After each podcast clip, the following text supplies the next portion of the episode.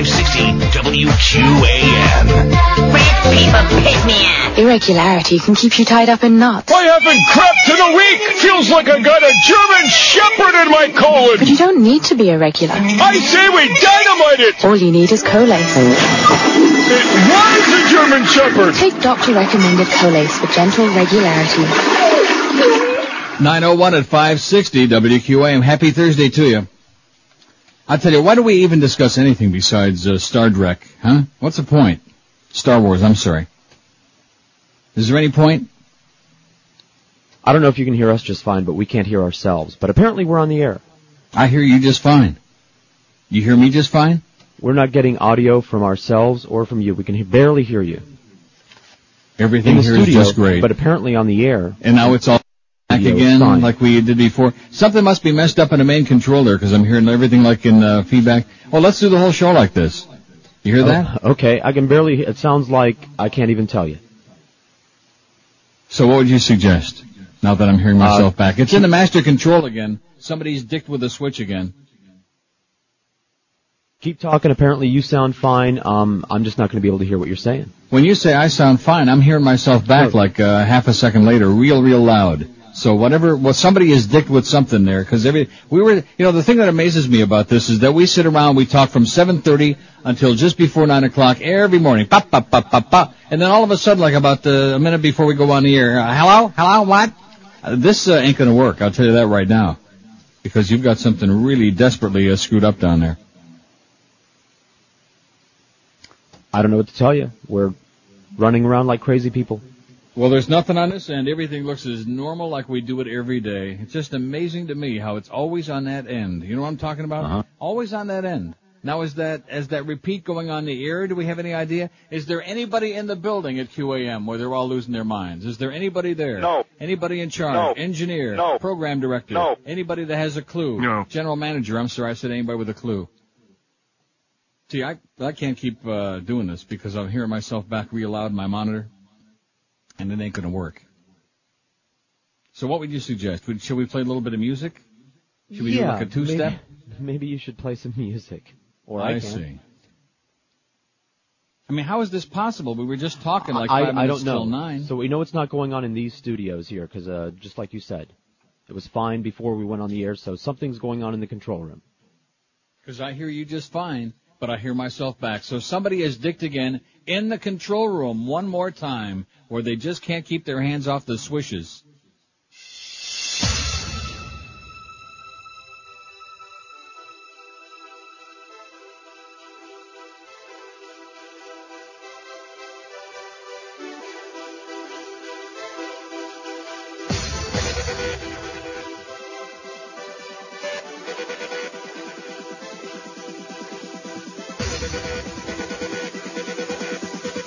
Forget, there it is again.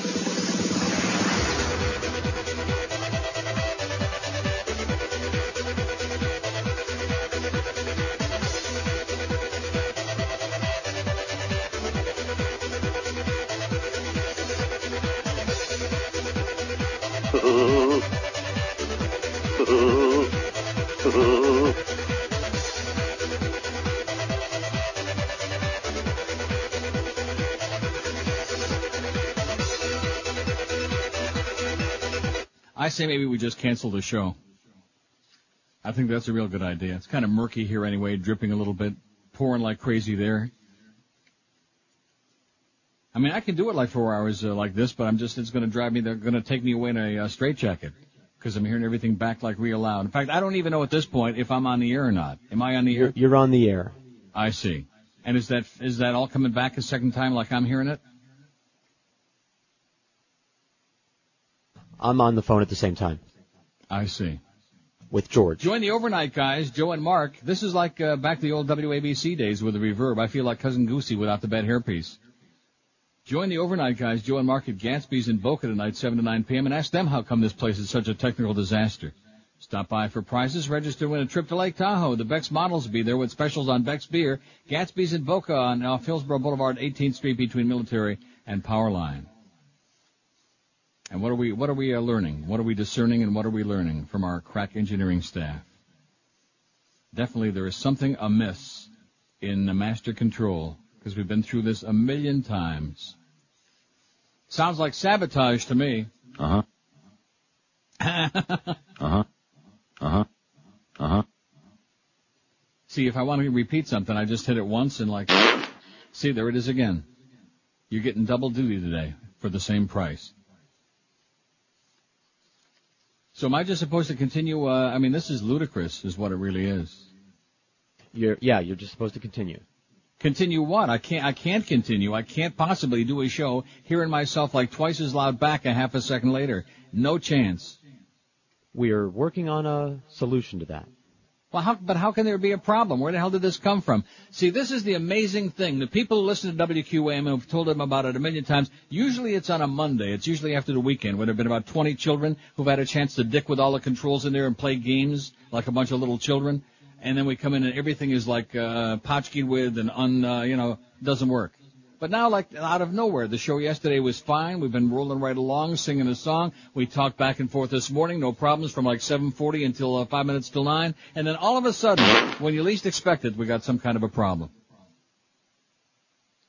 And it can't possibly be on this end. I'll tell you that right now, boys and girls. It's not on this end. It's there at QAM. Well, they're troubleshooting it as we speak. Well, what does that mean? They're troubleshooting That it. means What the hell George does that is on mean? the phone in the control room with uh, Robert Grieper, and they're trying to Yeah. figure out, uh, you know, one button at a time, what's pressed that shouldn't be One pressed, button or at a time. Is isn't. that show on our list? One button at a time? Uh-huh. Ought to be. I see.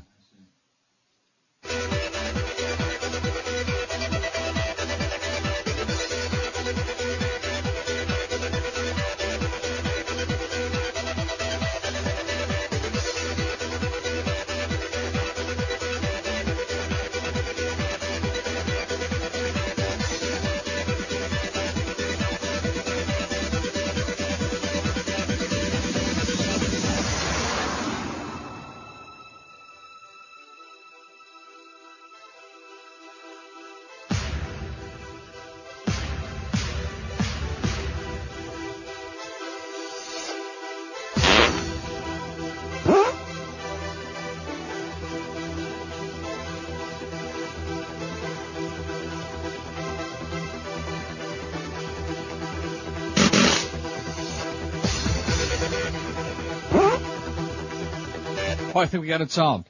There you go. Really? They did something then. See, the reason I could tell is because uh, when you hit the see, it only did it once, so I could tell Ah. it wasn't like. Uh, so what did they do? Was it in there in master It- control of like I course it's in suspected again? Master control. I'm sitting in here and Miguel's uh, running around, but yeah, it's in master control. In master control again. Now, you wait a know, we've second. got a real major problem there at WQM. Let me say it again.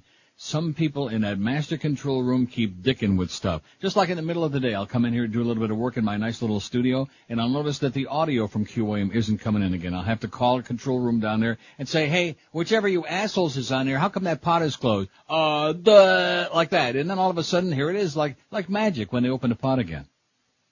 Too much bad pot at QAM, that's the problem. That was uh, special. That was really something special. So is everything okay now? We kosher or what? You tell us. Everything sounds fine here. Sounds fine here. Sounds like me. It sounds like you. I'm not hearing that feedback again.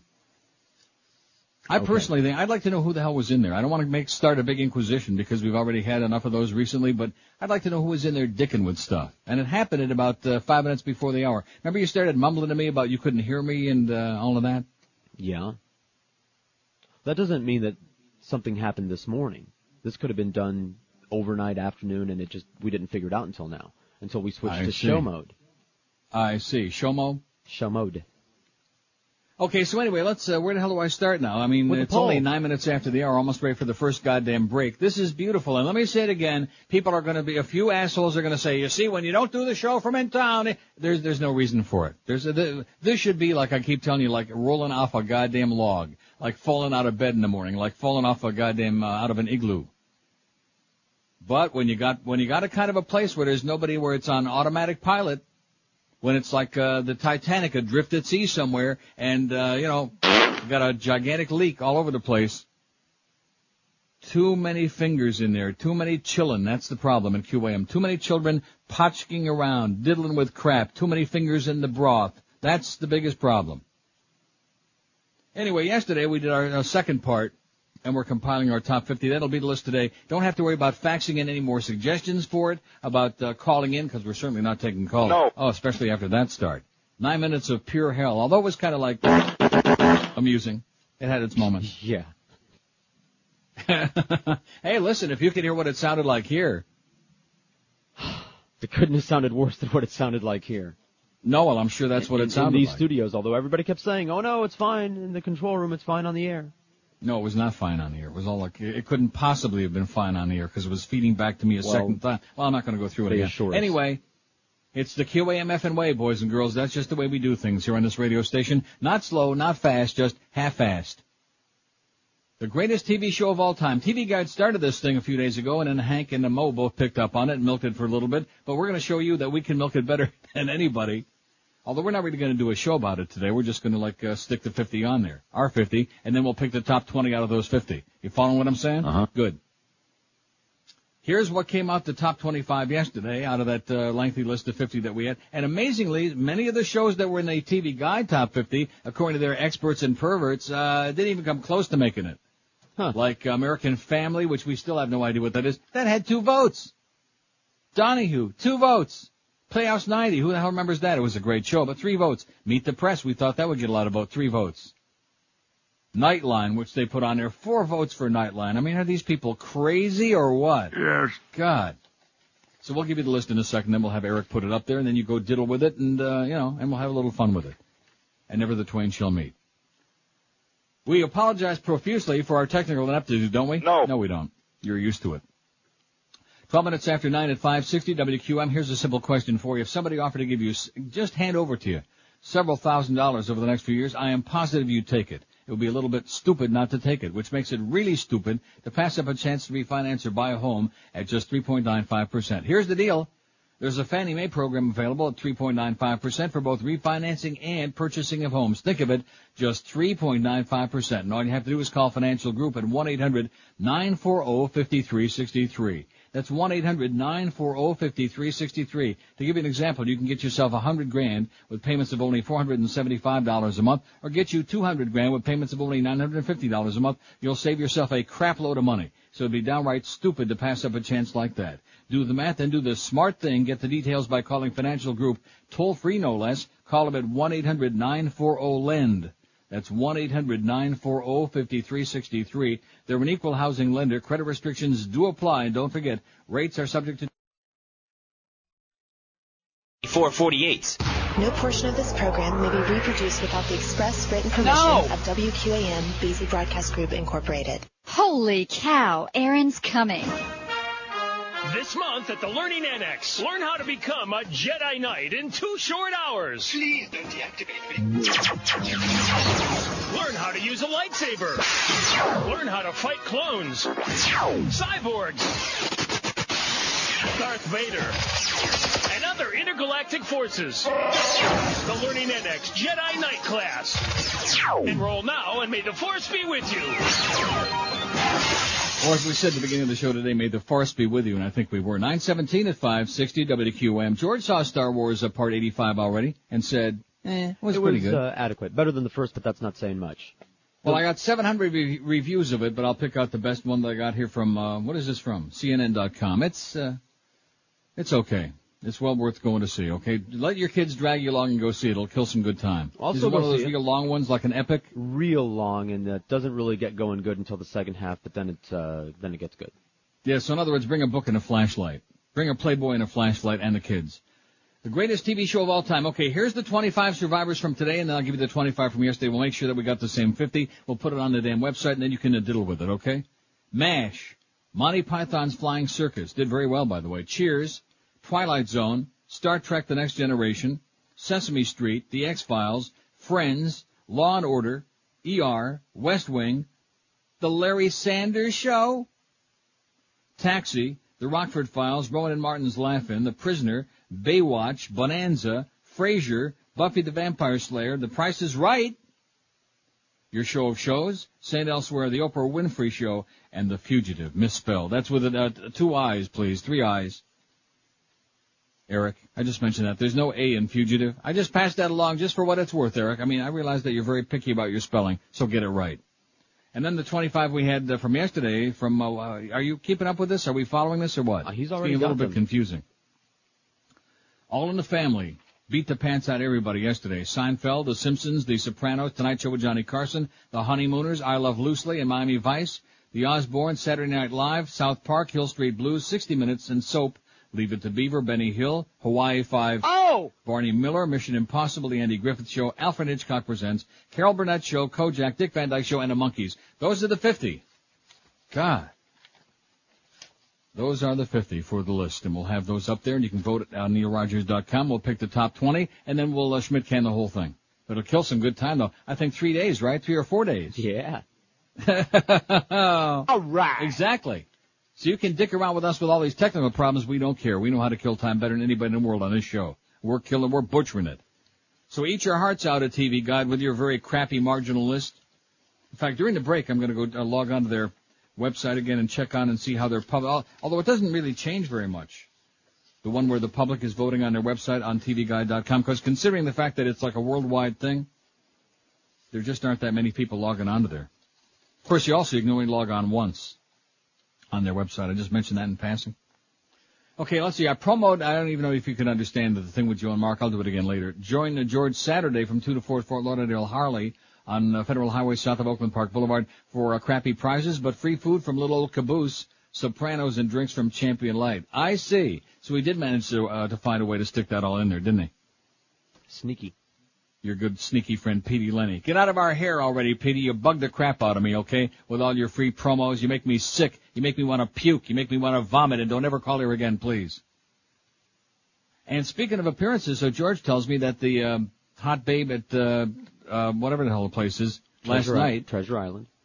at Treasure Island was sensational. Elizabeth Hilden, spectacular. We were a gag. Yeah, I bet you she was a gag when she saw Fat Boy. yeah. You're gonna let that thing near me? I'm, I'm surprised she didn't bail out. And I certainly hope that Boca Brian didn't wear that silly wig when he was there yesterday. No, of course not. That was just Good. a, uh cute thing for a while there. Why, why do you say of course not? He when he brought that in that one day, he was serious. No, he wasn't. It yes, was a larf. yes, he was. He wanted to be Joe Pesci Jr. a big blonde wig, which sure as hell beat some of the hair pieces I've seen lately. But at any rate, Bush was warned of hijacking plot. Everybody's talking about this now, and you know, like uh, you know, the old saying where there's no sense, there's no feeling. Uh huh. In the weeks before the September 11th attacks, President Bush was told by U.S. intelligence that Osama bin Laden's terrorist network might hijack American airplanes, prompting the administration to issue a private warning to federal agencies the White House finally acknowledged last night. But officials said the president and U.S. intelligence didn't know that suicide hijackers were plotting to use planes as missiles as they did against the World Trade Center and the Pentagon. Right. There's been long-standing speculation shared with the president about the potential of hijackings in the traditional sense. White House Press Secretary Ari Fleischer said, we had general threats involving Osama Osama bin Laden around the world and including in the United States and all the ships at sea. He said the administration, acting on the information received last summer, notified the appropriate agencies that hijackings in the traditional sense were possible. The warning was never made public, he said. The development first reported by CBS News comes as congressional investigators intensify their study of whether the government failed to adequately respond to warnings of a suicide hijacking before September the 11th. It's the first direct link between Bush and intelligence gathered before September 11th about the attacks. I thought it was just going to say it was the first direct link between Bush and intelligence. Fleischer would not discuss when or how the information was given to Bush, but a senior administration official speaking on condition of anonymity said the president was made aware of the potential for hijackings of U.S. planes during one or more routine intelligence briefings last summer. And keep in mind, now that we know that the FBI and the president and all the ships at sea, that they had warnings, even if it was just the traditional sense of hijackings, how come we didn't have like uh, air marshals on the planes? Oh, that would have cost money. I see. Just, just thinking out loud. I mean, even assuming that we didn't have any idea, even though we knew that there were guys like Moussaoui who were like learning to fly, uh, you know, in a straight line and not land or take, uh, uh, to take off. But, uh, even assuming that we were too stupid to figure that out, how come it is we didn't have any uh, federal marshals on the airplanes? The CIA would not confirm what it told Bush, but the agency said the issue of bin Laden's attempting an airline hijacking was among a number of terrorist methods raised to U.S. government officials at the time. But there was no information that suggested hijackers would crash planes into American landmarks, and there was no mention of a date, a CIA official said. Well, you know, if the CIA is going to get it right, we have to have a date and a time. Otherwise, forget about it. The information was based on intelligence obtained by the U.S. government, the official said without specifying. I will tell you there was, of course, a general awareness of Osama Yamama bin Laden and the threats around the world, including the U.S. And if you'll recall, last summer we publicly alerted and gave a warning about potential threats on the Arabian Peninsula, Fleischer said. Boy, he makes me sick, you know. He just makes me nauseous.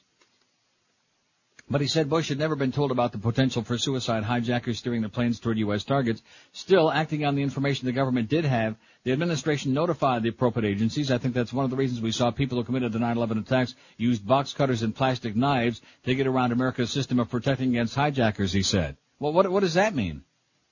Huh? I don't get it either. First of all, it's it's widely believed the box cutters were already planted under the seats, like Right. the ones they found in Atlanta that we never hear any more about.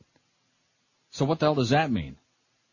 Fleischer said he didn't know what agencies were notified or what they were told. Schlock, haphazard schlock, just like it's continuing to go on, right? Isn't that right, Norman Mineta? Uh-huh. You bet, schlock. Dog and pony show. The AP reported earlier this month that FBI headquarters did not act on a memo last July from its Arizona office warning there were a large number of Arabs seeking pilot security and airport operations training at at least one U.S. flight school and which urged a check of all flight schools to identify possible, more possible Middle Eastern students. A section of that classified memo also makes a passing reference to Osama Yamama bin Laden speculating that Al-Qaeda and other such groups could organize such flight training, officials said. The official said, however, that the memo offered no evidence bin Laden was behind the students that raised the concern. Senator beady-eyed Bob Graham of Florida, the Senate Intelligence Committee chairman, said through a spokesman yesterday that the revelations in the memos marked an important discovery in Congress's investigation into why the FBI, the CIA, and other U.S. agencies failed to learn and prevent the September 11th plot. It represents a failure to connect the dots, said Graham's spokesman Paul Anderson. This was dismissed rather lightly at FBI headquarters. The FBI, that's the chigger in a woodpile. You know what I'm talking about? Yep. They're too busy reading those, uh, all those, those spicy files that Gay Edgar Hoover left behind about everybody's sexual peccadillos. The FBI has also faced tough questioning about whether it failed to act aggressively enough after arresting Zacarias Moussaoui, that Frenchman of Moroccan descent with a big bald head in August after he raised concerns by seeking flight training at that Minnesota flight school where he just wanted to learn how to fly in a straight line and not take off and land, etc. Moussaoui has emerged as the lone defendant charged in the aftermath of the attacks which killed more than, well, you know that. FBI Director Robert Mueller repeatedly has said he wished the FBI had acted more aggressively in addressing the Arizona and Minnesota leads, but said nothing the FBI possessed before uh, 9-11 pointed the multiple airliner hijacking plot. The FBI wouldn't know a goddamn hijacker if he walked right in with a goddamn gun at their forehead and said, stick 'em up, asshole, and let me uh, sit at the controls. They wouldn't, they would, they wouldn't get it. They wouldn't get it and they can't get it. The FBI, to make a long story short, blows. 926 at 560 WQM. Here, I'll tell you something else that blows, and that's running around all over town in the hot, in the heat, and of course in the rain.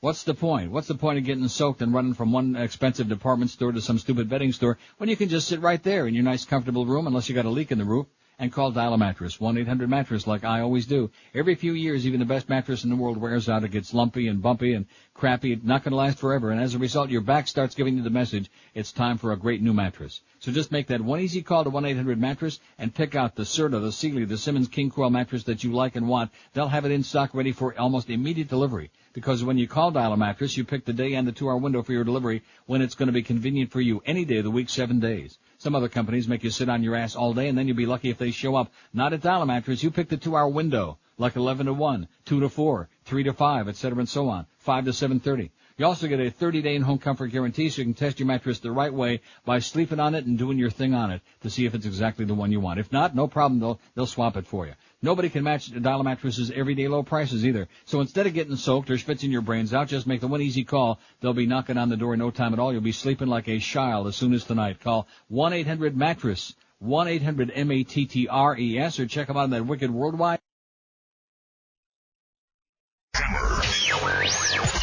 This Friday, live from Baltimore on Sports Radio 560 QAM. Oh my God. Life is a bitch.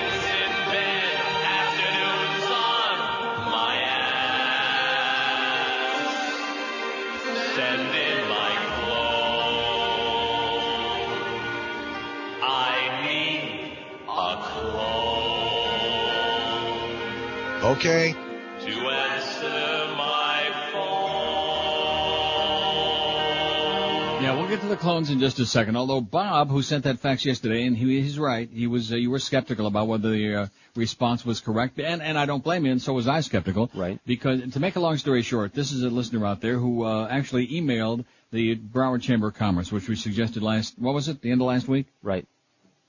And probably he's about the only one who emailed, because the rest of the people out there, ah, we're not going to waste our time. You know, we can't be bothered with that. Because uh, that's just the way the public is now, especially in South Florida. They don't respond to anything unless, of course, it involves some good ethnic hate. But anyway, so he emailed the Broward Chamber of Commerce to express his disgust and dismay over the fact that they not only endorsed and accepted as a member the Homeless Voice and Sean Cononie, the unctuous one, one of the most disgusting and blatantly obvious cults in the history of mankind, but nevertheless, and then they were, we were doing that fundraiser for him too two weekends ago. So anyway, he faxes again today and says, believe me, I tell you it is real, and nobody was more shocked than I was. I've asked twice for this lunatic to do as he said and share with me how the homeless voice helps the homeless, but as yet he hasn't responded.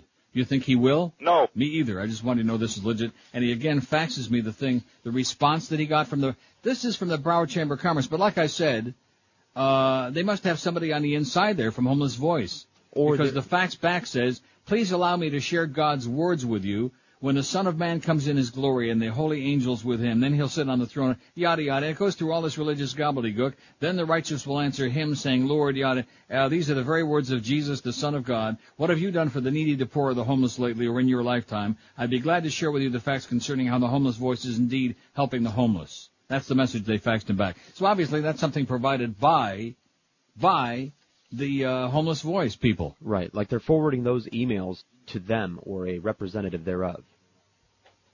See, he originally, uh, Bob in Hollywood originally had sent them this fax to the Broward Chamber of Commerce. I find your association in support of the Homeless Voice organization deplorable. There's not, there's nothing, uh, they, this is nothing more than a cult that's unleashed on our streets to bother citizens and disrupt traffic. In my opinion, you're using very bad judgment aligning yourselves with this man's cause himself.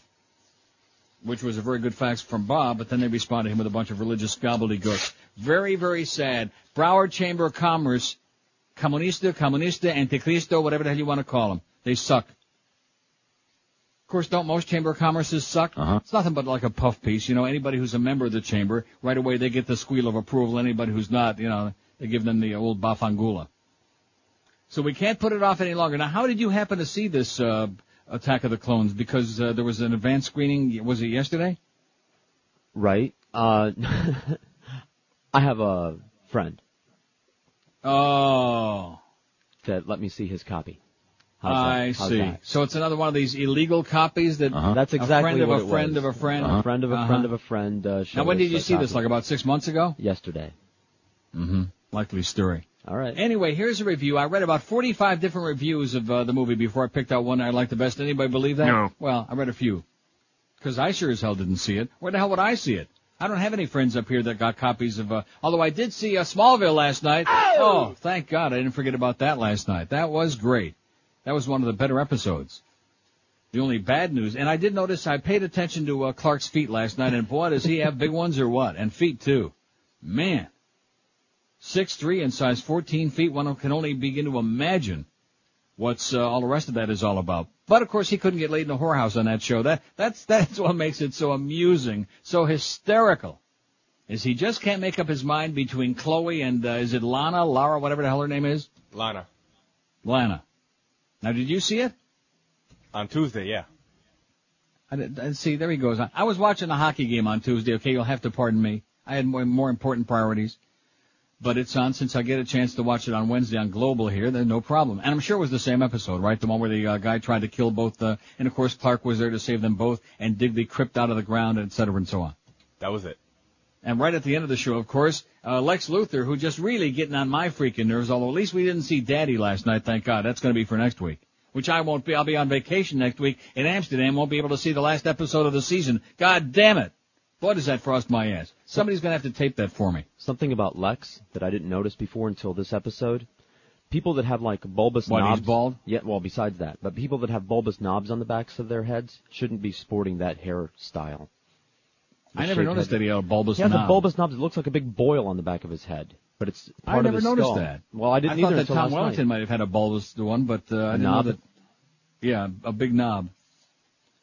But at any rate, now what the hell was I just talking about before you started with uh, You were talking about Lex Smallville Luthor? and taping it, and you're going to Amsterdam, and uh, No, but about uh, something in the show. Oh yeah, right before the end of the show, of course, he gets that uh, his henchman now, his crazy doctor that Lex Luthor's got working for him. He's got that uh, thing in a bag, you know, that he found from when the spaceship landed. They're searching for the meteorites, yada yada yada.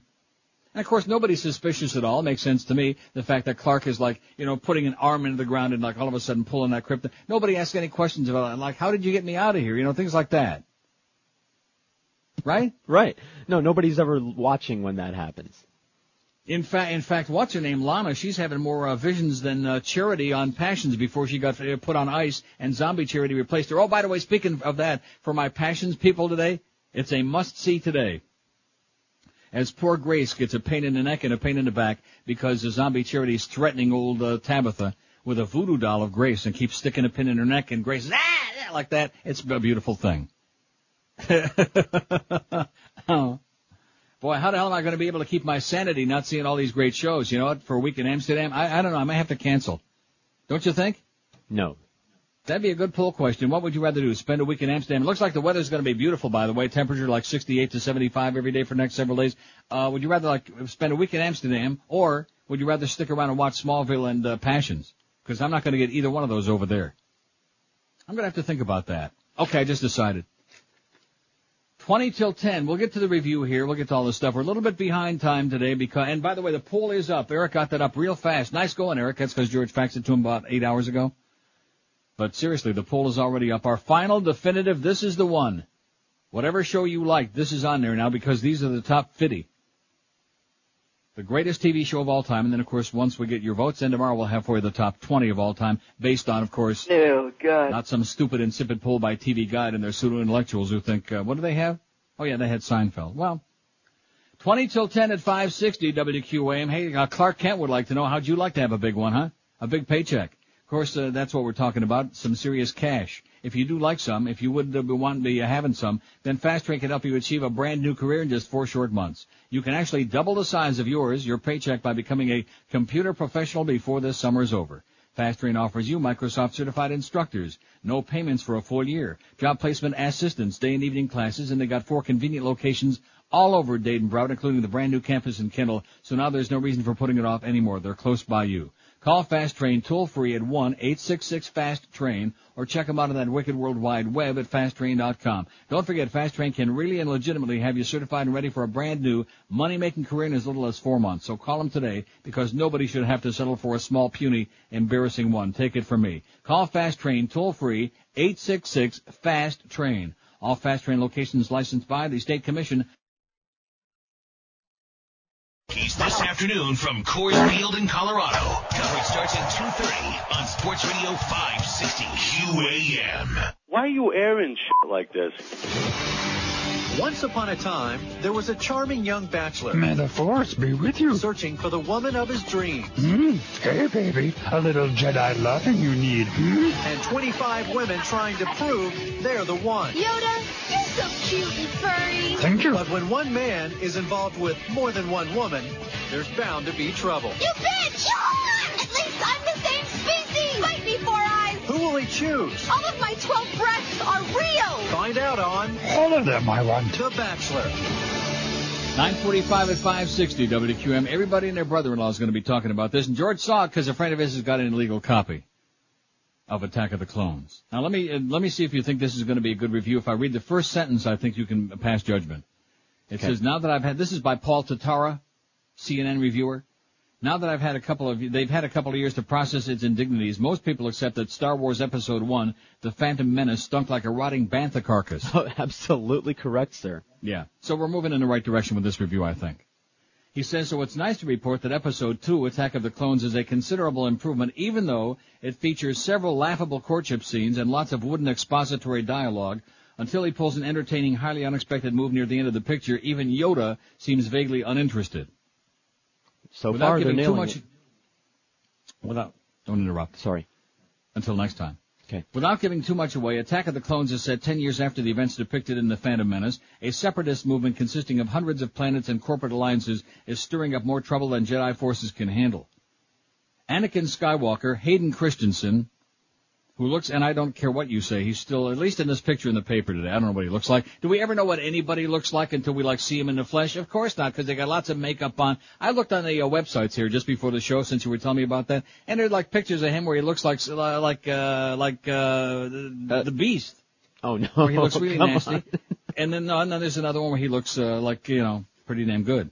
And he is 19, by the way. Just mention that so don't get all bent out of shape. Although he does look about 15, I would definitely check ID with him. So we don't really know what he looks like. But anyway, Anakin Skywalker, Hayden Christensen, who's now an irritable Jedi in training, bristles under the tutelage of Obi-Wan Kenobi, uh, Ewan McGregor virtually channeling Alec Guinness, when an attempt is made on the life of Senator Padme Amidala, Natalie Portman, Anakin whisks her away to the safer more conveniently romantic planet Naboo.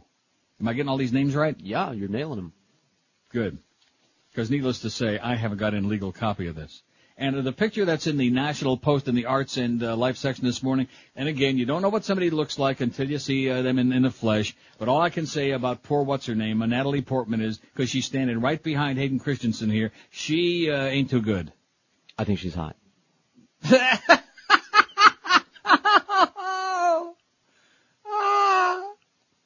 Look, if she's hot, this has to be the worst picture, and you've all seen this picture because this is one of the uh, promotional pictures that they everybody's been showing, you know, where uh, Mhm. where Hayden is standing there, kind of like looking off, and she's standing like right behind with her head on his ass, and then this other goofball is like uh, got this startled look on his face. You and McGregor? Me and who? Yeah, you and McGregor. You and your mama. Oh, don't bring your mom into this. Oh, hey, God. maybe mom would like to see that, huh? no, she Maybe you've got a it. Spanish language version. Anyway, can I continue? It's a Please. not real long. For the most part, Lucas cuts between the preordained Anakin Amidala courtship and Obi-Wan trying to determine why a deceased Jedi allegedly placed an order for thousands of combat-ready clones. This leads, as you might expect, to lots of whizzing around in zippy space vehicles, the occasional lightsaber battle, and scores of creatures with variously distended craniums. Kind of like the uh, QM sales department, it sounds like. That's about the gist of it, but Lucas knows that millions of fanatics won't settle for a mere gist, never mind that the first Star Wars picture was designed and marketed as a trifle. Consequently, we're forced to endure endless scenes in which robe-wearing actors, including Samuel Jackson as Jedi Master Mace Windu, solemnly intone the basic conflicts and dilemmas. Dilemmas. These interludes don't choke the rhythm as much as they did in the last installment, to be sure, but there's no avoiding their seriously inflated importance. Luckily, a lengthy digital-rific finale all but guarantees that most viewers will exit the theater in a state of adrenalized forgetfulness. Wow. Does that sum that up? That was perfect. That was exactly right. It's, I'm not finished. I mean, oh, that's sorry, just, but uh, so far they're they've got their finger on it. He's got his thumb on it. Okay. In fact, in this picture, it looks like Hayden's got, and I don't care what anybody says, but in this picture, he's a lot prettier than she is. She is, she looks like one of the Mia sisters to me there. She's beautiful. Natalie Portman. But anyway, maybe it's just a bad picture. Maybe it's like a bad angle. Maybe it's bad lighting. You think so? No. I think she's a beast. Anyway, there are of course several technologically dazzling set pieces, including an early one involving uh, career, careering airborne traffic, or is that supposed to be careening? I think it's supposed to be careening. Yeah, it's a misprint. Nice going, CNN. You guys suck. Involving careening airborne traffic that's more of an amusement park ride than an actual scene, but much of the second act is spent on Anakin and Amidala coming to terms with their feelings for one another. Yeah. Unfortunately, given Lucas's proven knack for lousy dialogue, you can't help but snicker at the two lovebirds. Special mention has to go to Anakin's head-scratching segue between complaining about beach sand and marveling at An- Amidala's silky smooth complexion. For a couple of terrifying seconds, it seems like he might start singing. Anakin is embodied by Christensen as the kind of needlessly moody kid you might see getting punched out in a Dairy Queen parking lot. it's difficult to determine exactly what the more mature Amidala sees in him, except that they have to get it on in time for Luke and Leia to pop up in Episode 4, the original Star Wars. Lucas also displays a distinct loss of nerve when it comes to illustrating Anakin's swing to the dark side. A pivotal slaughter that he perpetrates against a camp full of semi-innocents is suggested rather than shown, almost certainly because it's hard to sell action figures depicting guy who butchers people on camera. So it's a mixed bag, but not as dreadfully mixed as the last one. The difficulty in trying to critique the Star Wars films is that millions of viewers are so convinced beforehand of its glorious achievement, they're wanting to hear that it's a religious experience. Attack of the Clones drags in part. Some of it's exciting. It looks like it cost several trillion dollars to make, just like Spider-Man. If you're after anything more than that, it's up to you to find it. That was great. And that's it. Now at the bottom, he points out, he says there's violence, lots of noise, and assorted ickiness in Attack of the Clones, including some nasty-looking space caterpillars, but it shouldn't trouble anyone. Wisest move, Jar Jar Binks, is that correct? That's correct. Who has yet to be strangled, is only around for a couple of minutes. Coolest addition, Amidala's Chrome Spaceship. Time to get in line for episode three, it says. So that's a pretty good review by uh, Paul Tatara. That was an excellent review. In C- on uh, CNN. Not too bad. So everybody go out and see it, okay, because they want your money. I'm gonna go see it in the theater. No, I'm not. Maybe I'll go. Maybe I'll go see it in Amsterdam. You think? Why not? Take it'll be, somebody. It'll be playing there. I don't think so. I don't think so. I'll be doing more important stuff like taping music off uh, MTV parts one through 100. There. That's what I'll be doing. Now, what's all this stuff? Oh, Krispy Kreme. I'm looking at the stuff you just faxed me. Canadian marijuana reform considered the U.S. Too bad. Too freaking bad. Yeah, consider like like the Canadians are going to pay any attention to what uh, what Georgie's telling them to do about the wicked weed. Hey, blow it out your ass, George. Man, who are these people kidding, huh? They want the whole world to be as repressive and back back ass war as as they are. Oh! Deliciously different marijuana. Deliciously different marijuana. Who would have thought you'd live long enough to see this? Hearings by Canadian parliamentarians into legalizing marijuana. And even more amazing is who's running the hearings. Senators whose average ages tended to those 55 plus, but today in Regina they kicked off a series of meetings aimed at looking at whether it's time to take smoking pot off the list of crimes in Canada and framing these discussions as a little notice report they've just issued reaching some startling conclusions. The Senate committee concludes there is no convincing evidence that smoking pot leads to using harder drugs. It says marijuana use does not induce users to commit other crimes or engage in risky activity such as driving quickly. Like, for example, drunks.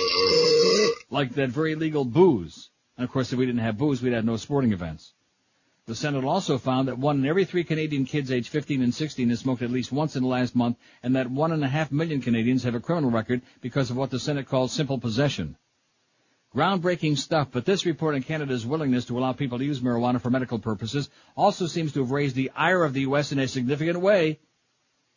We've learned that its drug czar is pressuring Canadian authorities not to loosen Canadian law, and he's carrying a very big stick, threatening trade sanctions if we don't do what he wants.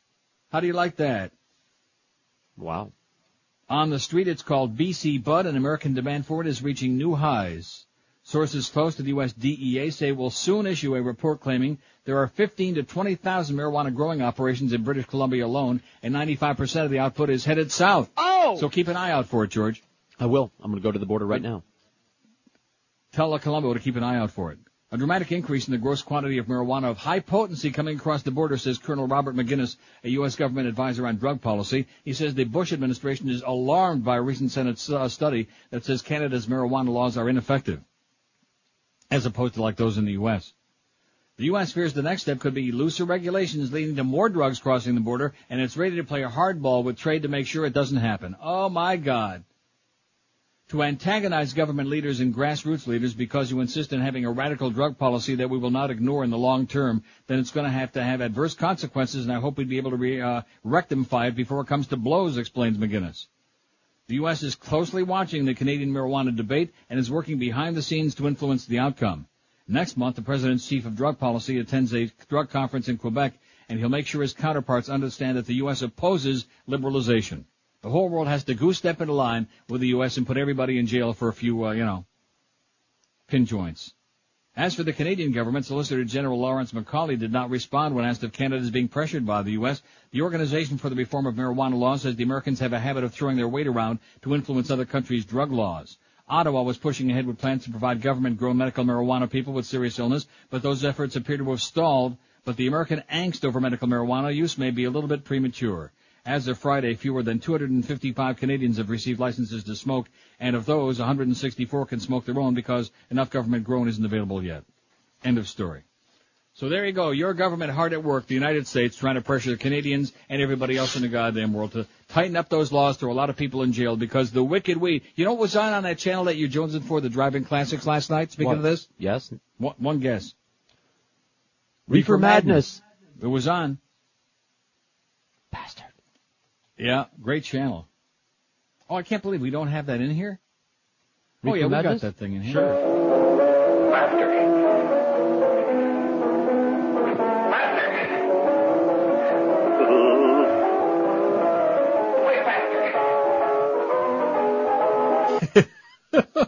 That's right. You're going to be pounding on that piano real fast, baby, when you start smoking that uh, wacky weed. Like a bunch of overgrown children. And just like they said the other day, even the Republicans, even uh, the most harsh of the right wingers said, hey, you know, these drug ads are running are a waste of time, not getting the job done. 956 at 560 WQAM. Hey, summertime is coming, even though in spite of the crappy rainy day today, the heat is insufferable, the humidity is unacceptable. But Oleomed is one product that'll make you feel your best and keep you in good health in spite of any of the conditions in South Florida, the awful allergens in the air and all the other crap. Oleomed's a soft gel capsule that contains pharmaceutical grade olive oil along with vitamins and with minerals and herbals to promote health for your prostate and heart, for your blood pressure and cholesterol. They've got a separate supplement to promote, health in your circulatory system. There's one for digestive and endocrine systems, your skin and bones, even one to help your mind, and it certainly couldn't hurt. All using the benefits of pharmaceutical grade olive oil. And don't forget, Oleomed's got a whole line of products for men and for your ladies out there as well. Oleomed's available in stores all over town. You can pick some up today at Walgreens, Whole Food Markets, Navarro Pharmacy, or Sedano's. It's a phenomenal new product that's helped thousands of people in South Florida stay healthy. So if you want to get some or you want to get some information about what they do, just call them toll free. They'll be happy to answer your questions. Call 866 Oleomed, 1-866-OLEOMED, or order their products on their website, Oleomed America. To enter value of prize is $6,000. See dealer for full details. The Neil Rogers Show on 560 WQAM, Miami, Fort Lauderdale. Esta es el show de la mañana con Neil Rogers. Esta es su cerebro. ¿Tienes preguntas?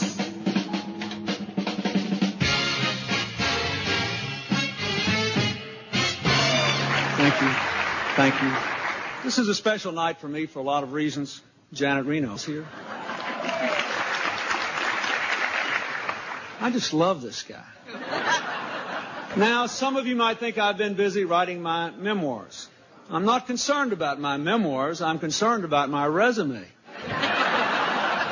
and they tell me I have to use the active voice with a resume. You know, things like commanded U.S. Armed Forces, served three terms as president. Everybody embellishes a little. Designed, built, and painted bridge to 21st century. Generated, attracted, heightened, and maintained controversy. Supervised vice president's invention of the internet. But being realistic, I would consider an executive position with another country.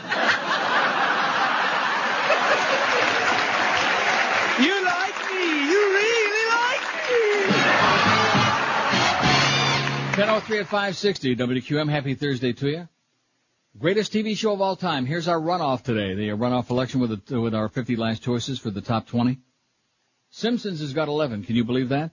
Of course. That's what I voted for. Oh, what am I asking you? Uh, MASH has got nine. All in the Family eight. Monty Python's Flying Circus six. Star Trek Next Generation five. Seinfeld five. And uh, single digits down there. It's only been up a few minutes, but it's up there. It's waiting on you on NeilRogers.com.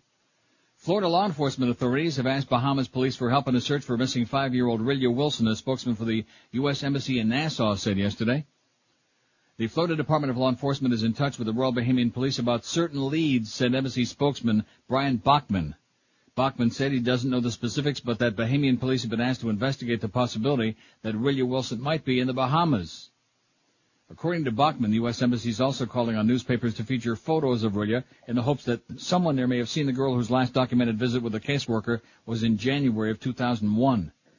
Rilya was placed in legal custody of Pamela Graham in 1999 after parental rights were terminated for the girl's parents. Uh, Geraldine Graham, the sister of Rilya's caretaker, said the girl was taken from them by a person who claimed to be a Florida Department of Children and Family Services case caseworker. The DCFS said it has no record of Rilya being removed from the home of Pamela Graham from her care.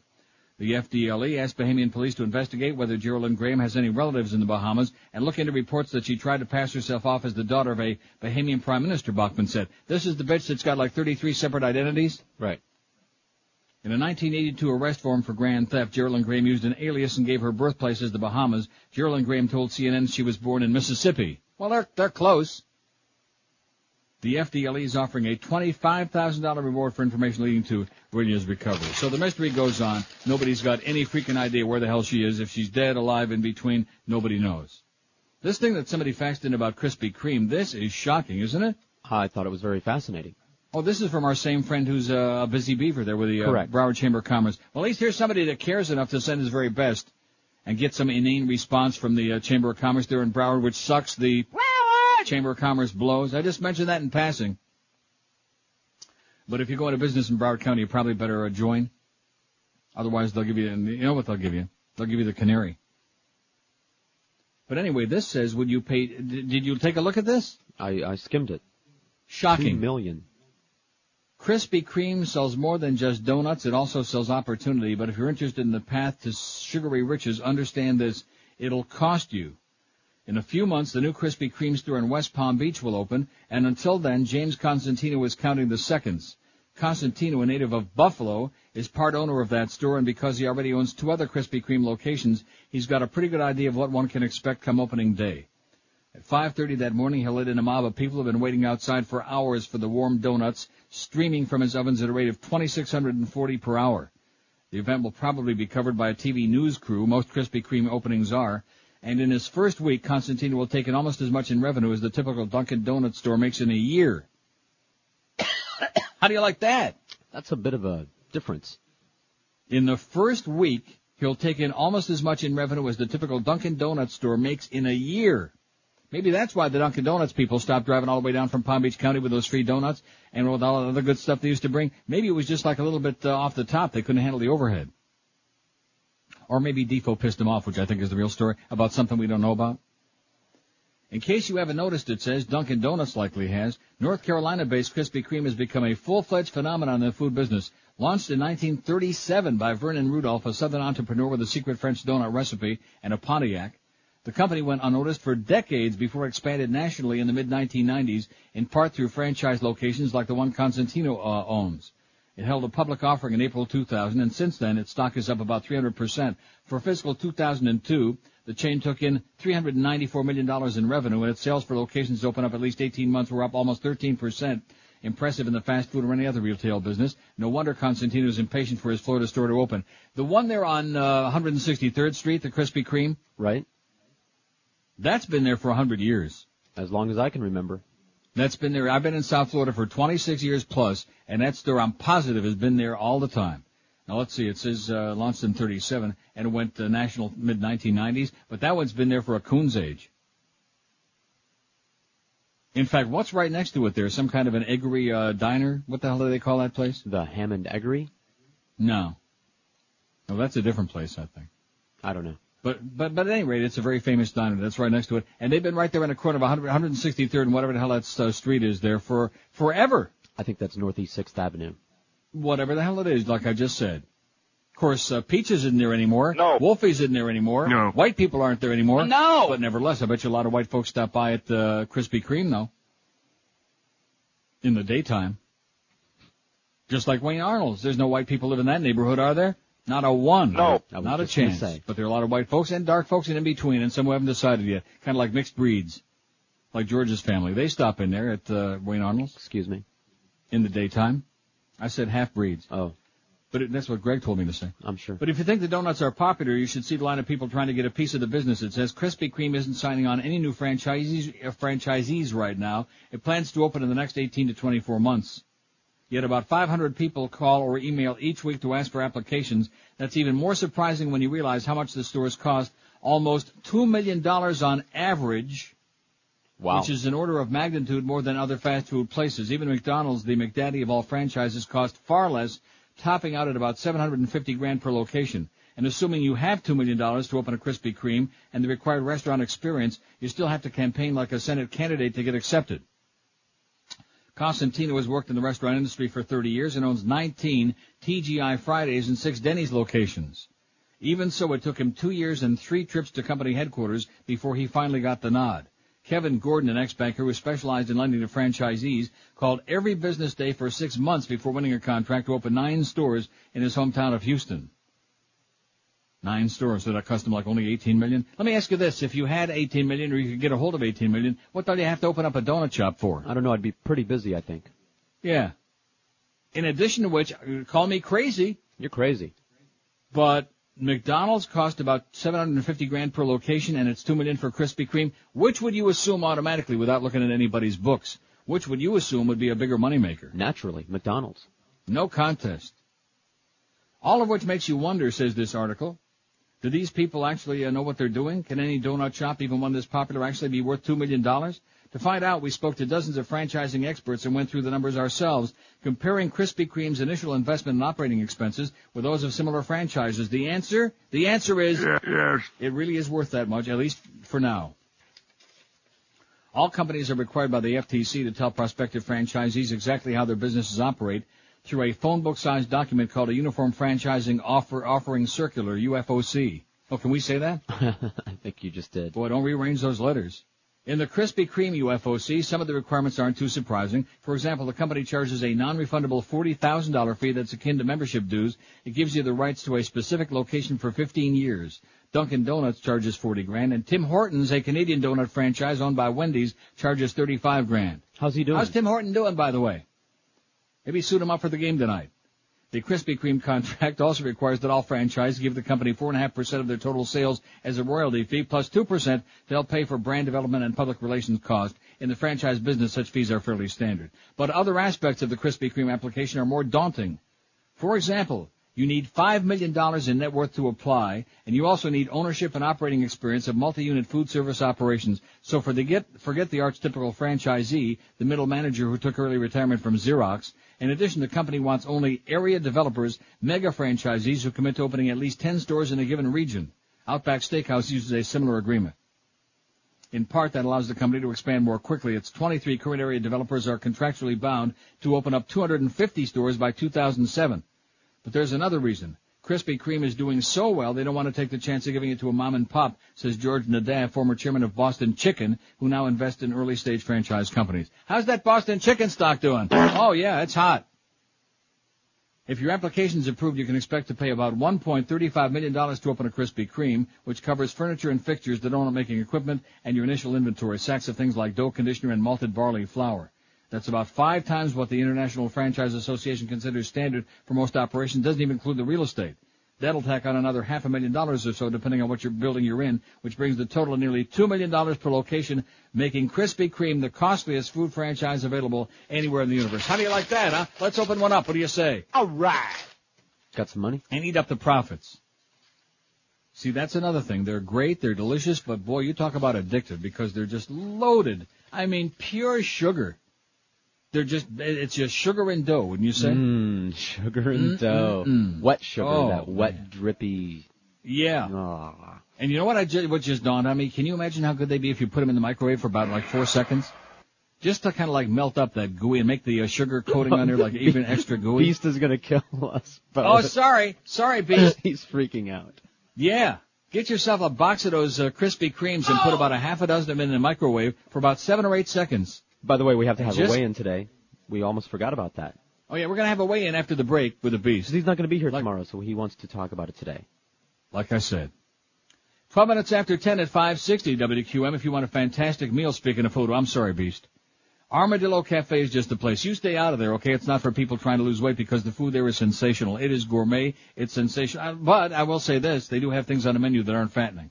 But watch out for the desserts. It's an institution in South Florida, Armadillo Cafe. They started way back on Davie Road Extension years ago, back when I was on Zeta and helped put them on the map. It was in a very inauspicious looking place, but because the food was so great, because it was so sensational, they grew to one of the most popular and one of the best restaurants in town in no time at all. Now they're in a great new location, Armadillo Cafe. They're at 3400 South University Drive, just between 595 and Griffin Road and Davie, in the Pizza Loft Plaza beyond Pier 1 Imports, Kitty Corner, right where Sadie's Buffet used to be.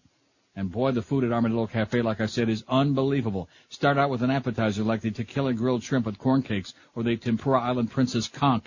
Try one of their terrific spinach salads with glazed pecans or the pistachio crusted mozzarella salad with lemon basil dressing. The entrees are prepared with the best and freshest ingredients that money can buy. Try the pan-seared yellowtail snapper with roasted peppers or the sea bass with sweet corn and veal glaze. Choose from dozens of other mouthwatering entrees on their big menu. Like I said, they got plenty of stuff that's not fattening, but look out when dessert comes because man, the creme brulee and the warm chocolate fritters covered in hot fudge will send you into orbit. Your blood sugar will be at least 800 minimum.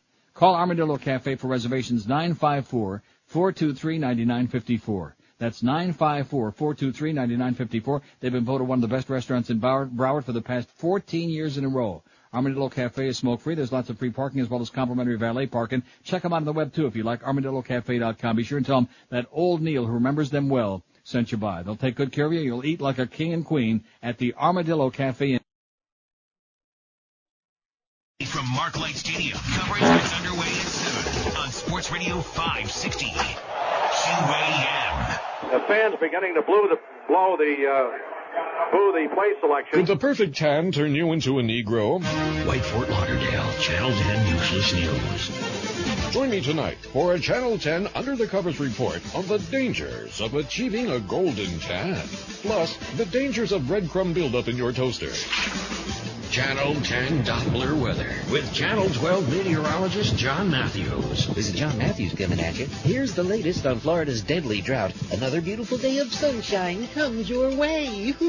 Then join Christy Kruger for part 7 of her special report on the safety of lactation suction devices. Channel 10 News. Useless news you can't use. 1019 at 560 WQAM. We got Joe Rose again for the Mad Dog, who's in Ireland. Joe will be on with a short show today, 1 to 2.30, because we got an afternoon baseball game today, baby. Oh! All right, pregame show at 2.30. No crow today, thank God. Oh, my God. Although we make up for it later on. The pregame show at 2.30, your Florida baseball team at the Colorado Rockies, where they got whomped last night, but nevertheless, they're still in first place. 3.05. Does anybody care? No. The baseball game, 3.05. And then guess who's on after the baseball game? I'll give you 100 guesses. Joe's the guy. Is on after the game. And then the big Oh! at 10 o'clock. Wow. Do you think that that's legal to have those two on back to back?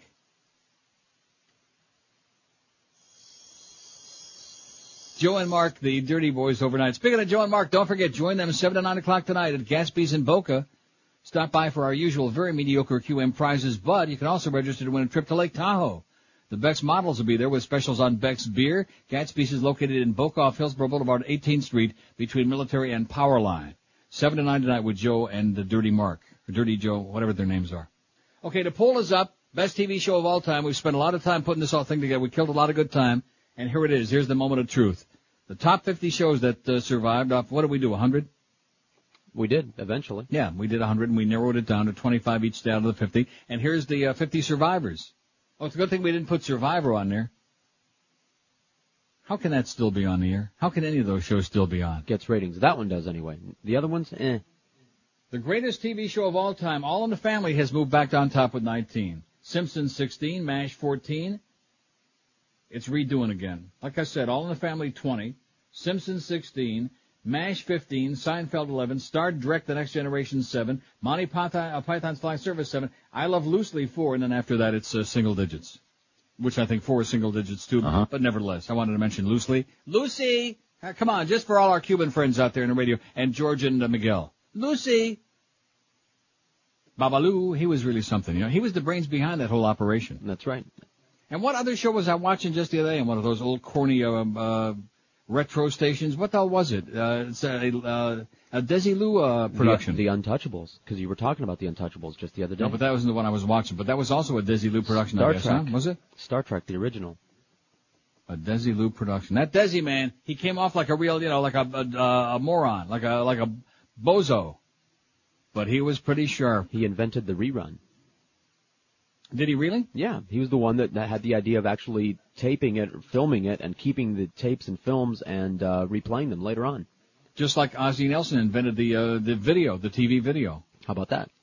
Did you know that? No, I didn't. See, you're learning things every day. Yesterday you found out that Perry Mason was gay. Yeah. The I'm actor, sorry, not Raymond the character. Burr. Raymond Burr was gay. Did I say Perry Mason was gay? Yes. That was, that was uh, a slip of the tongue. I don't think Erle Stanley Gardner would approve of that. Yeah. Uh, well, Raymond Burr was gay, and it was well known. It wasn't. It wasn't one of those that I'm fantasizing about, like I'm always accused of. Oh, you just made that up about Tony Perkins and about Tab Hunter and about Raymond Burr. Although it's usually, you'll notice that it's usually after they've been dead for a safe period of time that they come on biography or one of these channels. And oh, well, guess what? He happened to have this uh, boyfriend for 38 years, and he made up the stories about his marriages. And who the hell cares? Does anybody care now? No. I wouldn't think so. Now, what about Jack Lord? Is he going to be? Oh, he had. The, he also had a wife briefly. This story here, this story right here in my hand right now is enough to make me wonder. That story before about the uh, marijuana laws and about how the U.S. is pressuring Ca- uh, Canada to uh, continue tightening it up and the laws too. That made me sick. But this story right here is just grotesque. Did you see this? Spitball may send boy to prison? No. Keeping in mind, of course, that we have a lot of people for uh, having a, a pin joint in their car or in their possession who are in jail for like 20 years to life or whatever. And, but that hardened criminals get, uh, you know, two years, uh, maybe a year and a half and a slap on the wrist. People who murder people get let off uh, on some kind of technicality. That's the American ju- system of justice. You can't complain about justice in America because I've told you for years, there ain't any. San Francisco. An errant spitball that put a fellow student in the hospital with an eye injury could land a 13-year-old California boy in juvenile prison for up to eight years on two felony convictions. Two felony convictions? Can you even handle this? Can you stand this? Is this one of those zero tolerance kind of things again? I feel bad about it and I'm sorry, Jeffrey Figueroa told the San Francisco Chronicle, which Wednesday reported his run-in with the law. Figueroa has admitted that he shot the spitball, a gum wrapper moistened with saliva, on the first day of school last September at a middle school in the San Francisco suburb of Walnut Creek, California. Jeffrey said he wasn't aiming at anybody in particular, but the spitball hit a 14-year-old boy in the right eye, requiring a trip to the hospital and surgery. Jeffrey and his 14-year-old brother Stephen, who allegedly urged Jeffrey to fire the spitball, both were charged with battery causing serious bodily injury, assault with a deadly weapon, assault by force likely to produce great bodily injury, and mayhem. Mayhem. That's Ooh. a crime? Last Tuesday, Contra Costa County Superior, Superior Court Judge Araceli Ramirez found Jeffrey guilty of battery causing serious bodily injury and mayhem, both felonies. His brother was found guilty on a lesser charge. The Chronicle said that Jeffrey West had, who, wait till you hear this. This is the guilty party. The Chronicle said that Jeffrey, who's had two heart surgeries and has attention deficit disorder, now faces a sentence of up to eight years in the California Youth Authority prison when he is sentenced next month. I mean, what, what can you say? What we have is an unfortunate accident with injury to a child, but one, uh, but what one time had been a horseplay has now been by the DA district attorney elevated to felony status just on the basis of the unfortunate outcome of the accidental act, said attorney Mark Rivas, who's representing Stephen Figueroa and obviously doing a great job. The DA's office declined to comment on the Figueroa case yesterday, saying that because it deals with juveniles, the court records had been sealed. But Jeffrey Figueroa's mother, Yvette, told the Chronicle her son's possible prison term came as a shock. Talk about an understatement, huh? All along we've had a lot of confidence the judicial system would actually prove that Jeffrey and Steve were innocent in this. We're totally in shock. They've been overcharged for something that was a terrible accident. A spitball. You know what I put this on a par with? I put this on a par with the kind of crap that we've been living through the last three and a half weeks at WQAM. I put that in the same category. And the same, the same kind of reaction, by the way. Unbelievable, unacceptable hysteria. Here's a kid who's had two heart surgeries, who got attention deficit disorder. He just tossed a spitball and happened to catch this kid in the corner of his eye or whatever the hell it was. A, a gum wrapper moistened with saliva. Is there anybody in this audience who's never thrown a spitball? No. I rest my case. Miguel's never shot a spit wad spitball. He never shot a wad? I don't believe it. Squirt, squirt. He's no Peter North, I'll guarantee you that. Never shot a spitball, huh? No, that's not true. Oh, he, well then why did I was George shaking that my head up? because I didn't know what had happened. I had walked out of the room. Oh, you didn't hear that story? No. Good. Read it again. You know, believe me, it would, it would it would take your life, would set your life back several years if you heard that story. It would make you want to get on a goddamn uh, banana boat, get on a rubber raft, and go back to Cuba. Make you want to go anywhere. Never been there. I, I'm telling you. It is the that is uh, typical American justice for you right there. Grotesque, sick, twisted. 1026 at 560 WQAM. The weather's starting to get really hot again in between the raindrops. Summer storms and the possibility of hurricanes soon follows.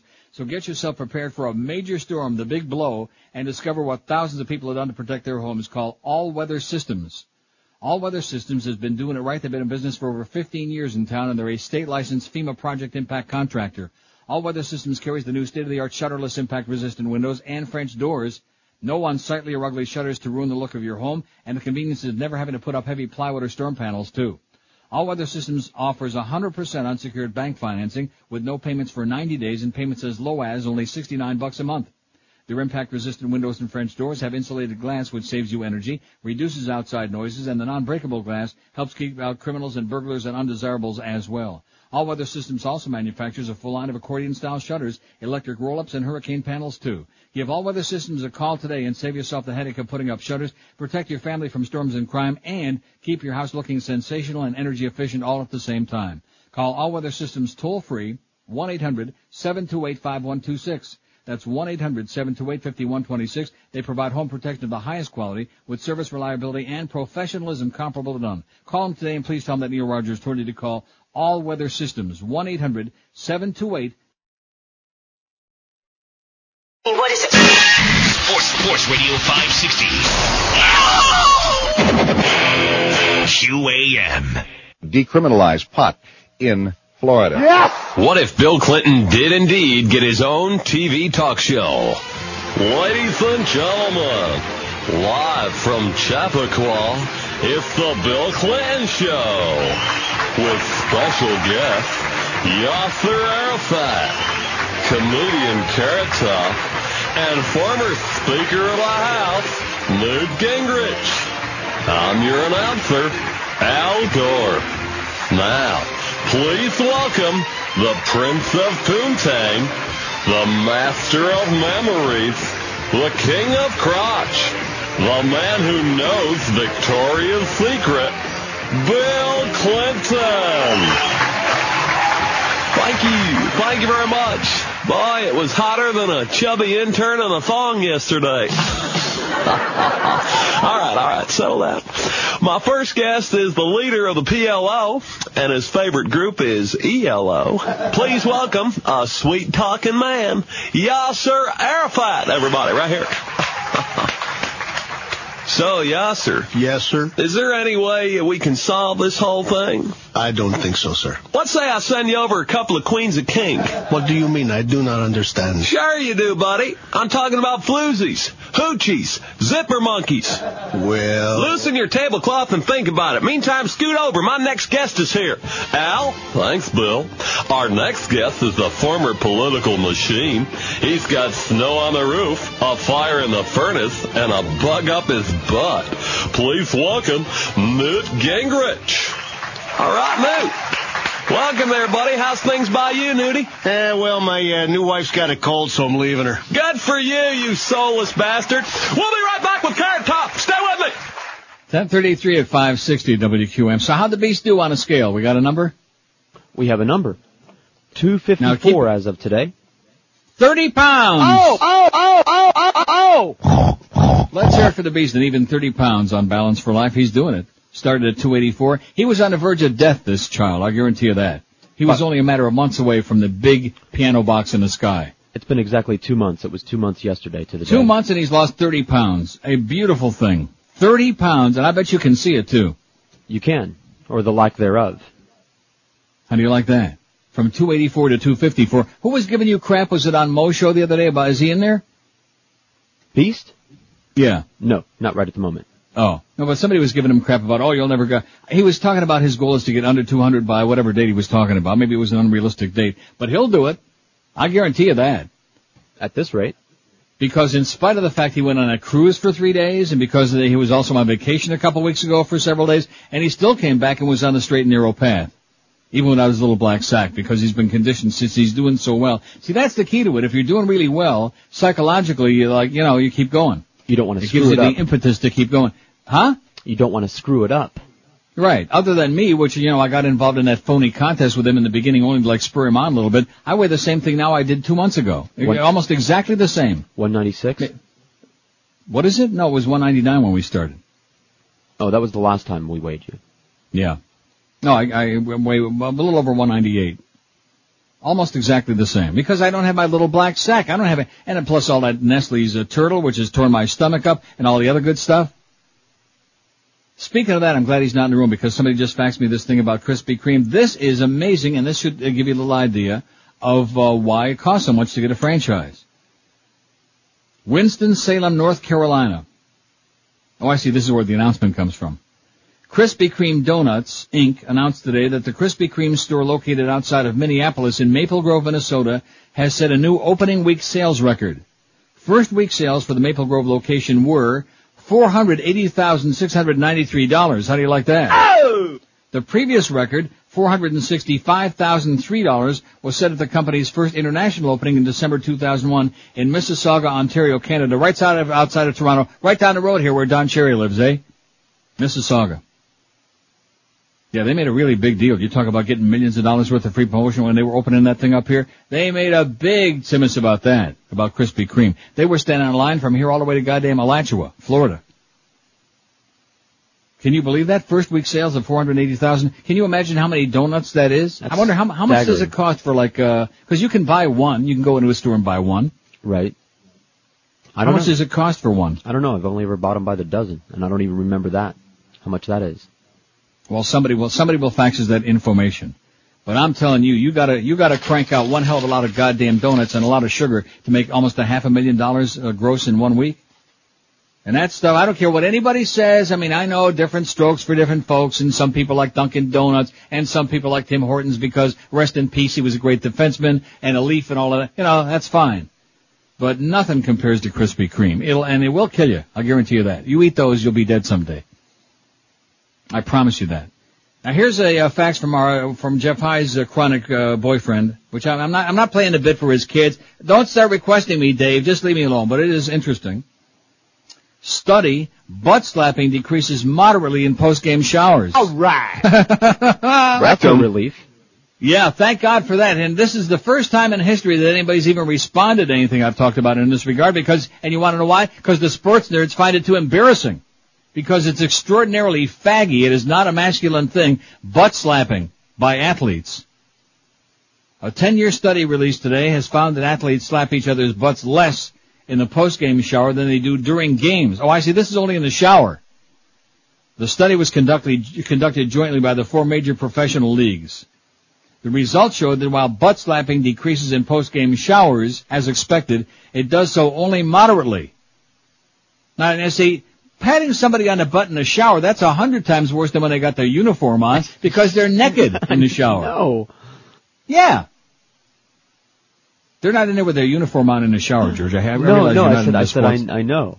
I know, but I'm just saying. It's just I Hey, know I you don't want to conjure it up in your mind. It's a it's a disgusting thing. Imagining Mad Dog, for example, patting Joe Rose on the ass in the in the locker room, Rectum. even though they weren't playing like synonymous at the same time. But just just imagining they were, or maybe Joe Rose patting Danny Boy, his buddy Marino, on the ass in the shower. Can you conjure that up in your mind? Of course, they deny it. If the average professional player gets his butt slapped by a teammate once a game, says lead researcher Brian Cope, we found that he gets his butt slapped only slightly less, about five out of every eight times, by a teammate in the post-game shower. Now, I got news for you, okay, because I've been around the block a few times. I know my fags, okay? There's only one thing we can say, just like our good close friend Al Goldstein, who we hope gets out pretty soon, once said. That's a gay club, you moron. That's exactly right. And he was talking about uh, professional football at the time too. That's exactly what he was talking about.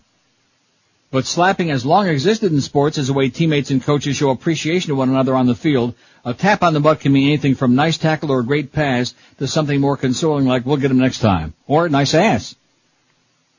Why the butt slapping continues off the field of play and in the post-game shower is less clear, it says. These guys just seem to really like slapping each other's butts, Cope said. Did you say less clear? Less clear, clear. Okay. The rate of slapping from the playing surface, uh, the, from on the playing surface to the shower decreased the least in the NHL, the study found. They slap each other's behinds less while playing than they do in other leagues. About three out of every four games a player gets a tap, Cope said, but they receive about the average amount of butt slapping in the shower as the average Major League Baseball, the NBA, and the NFL. Well, hockey players don't want to do that because first of all, they got enormous pounds and pounds of equipment on, and you can't feel it, you know. Somebody taps you on the ass, you can't even feel it.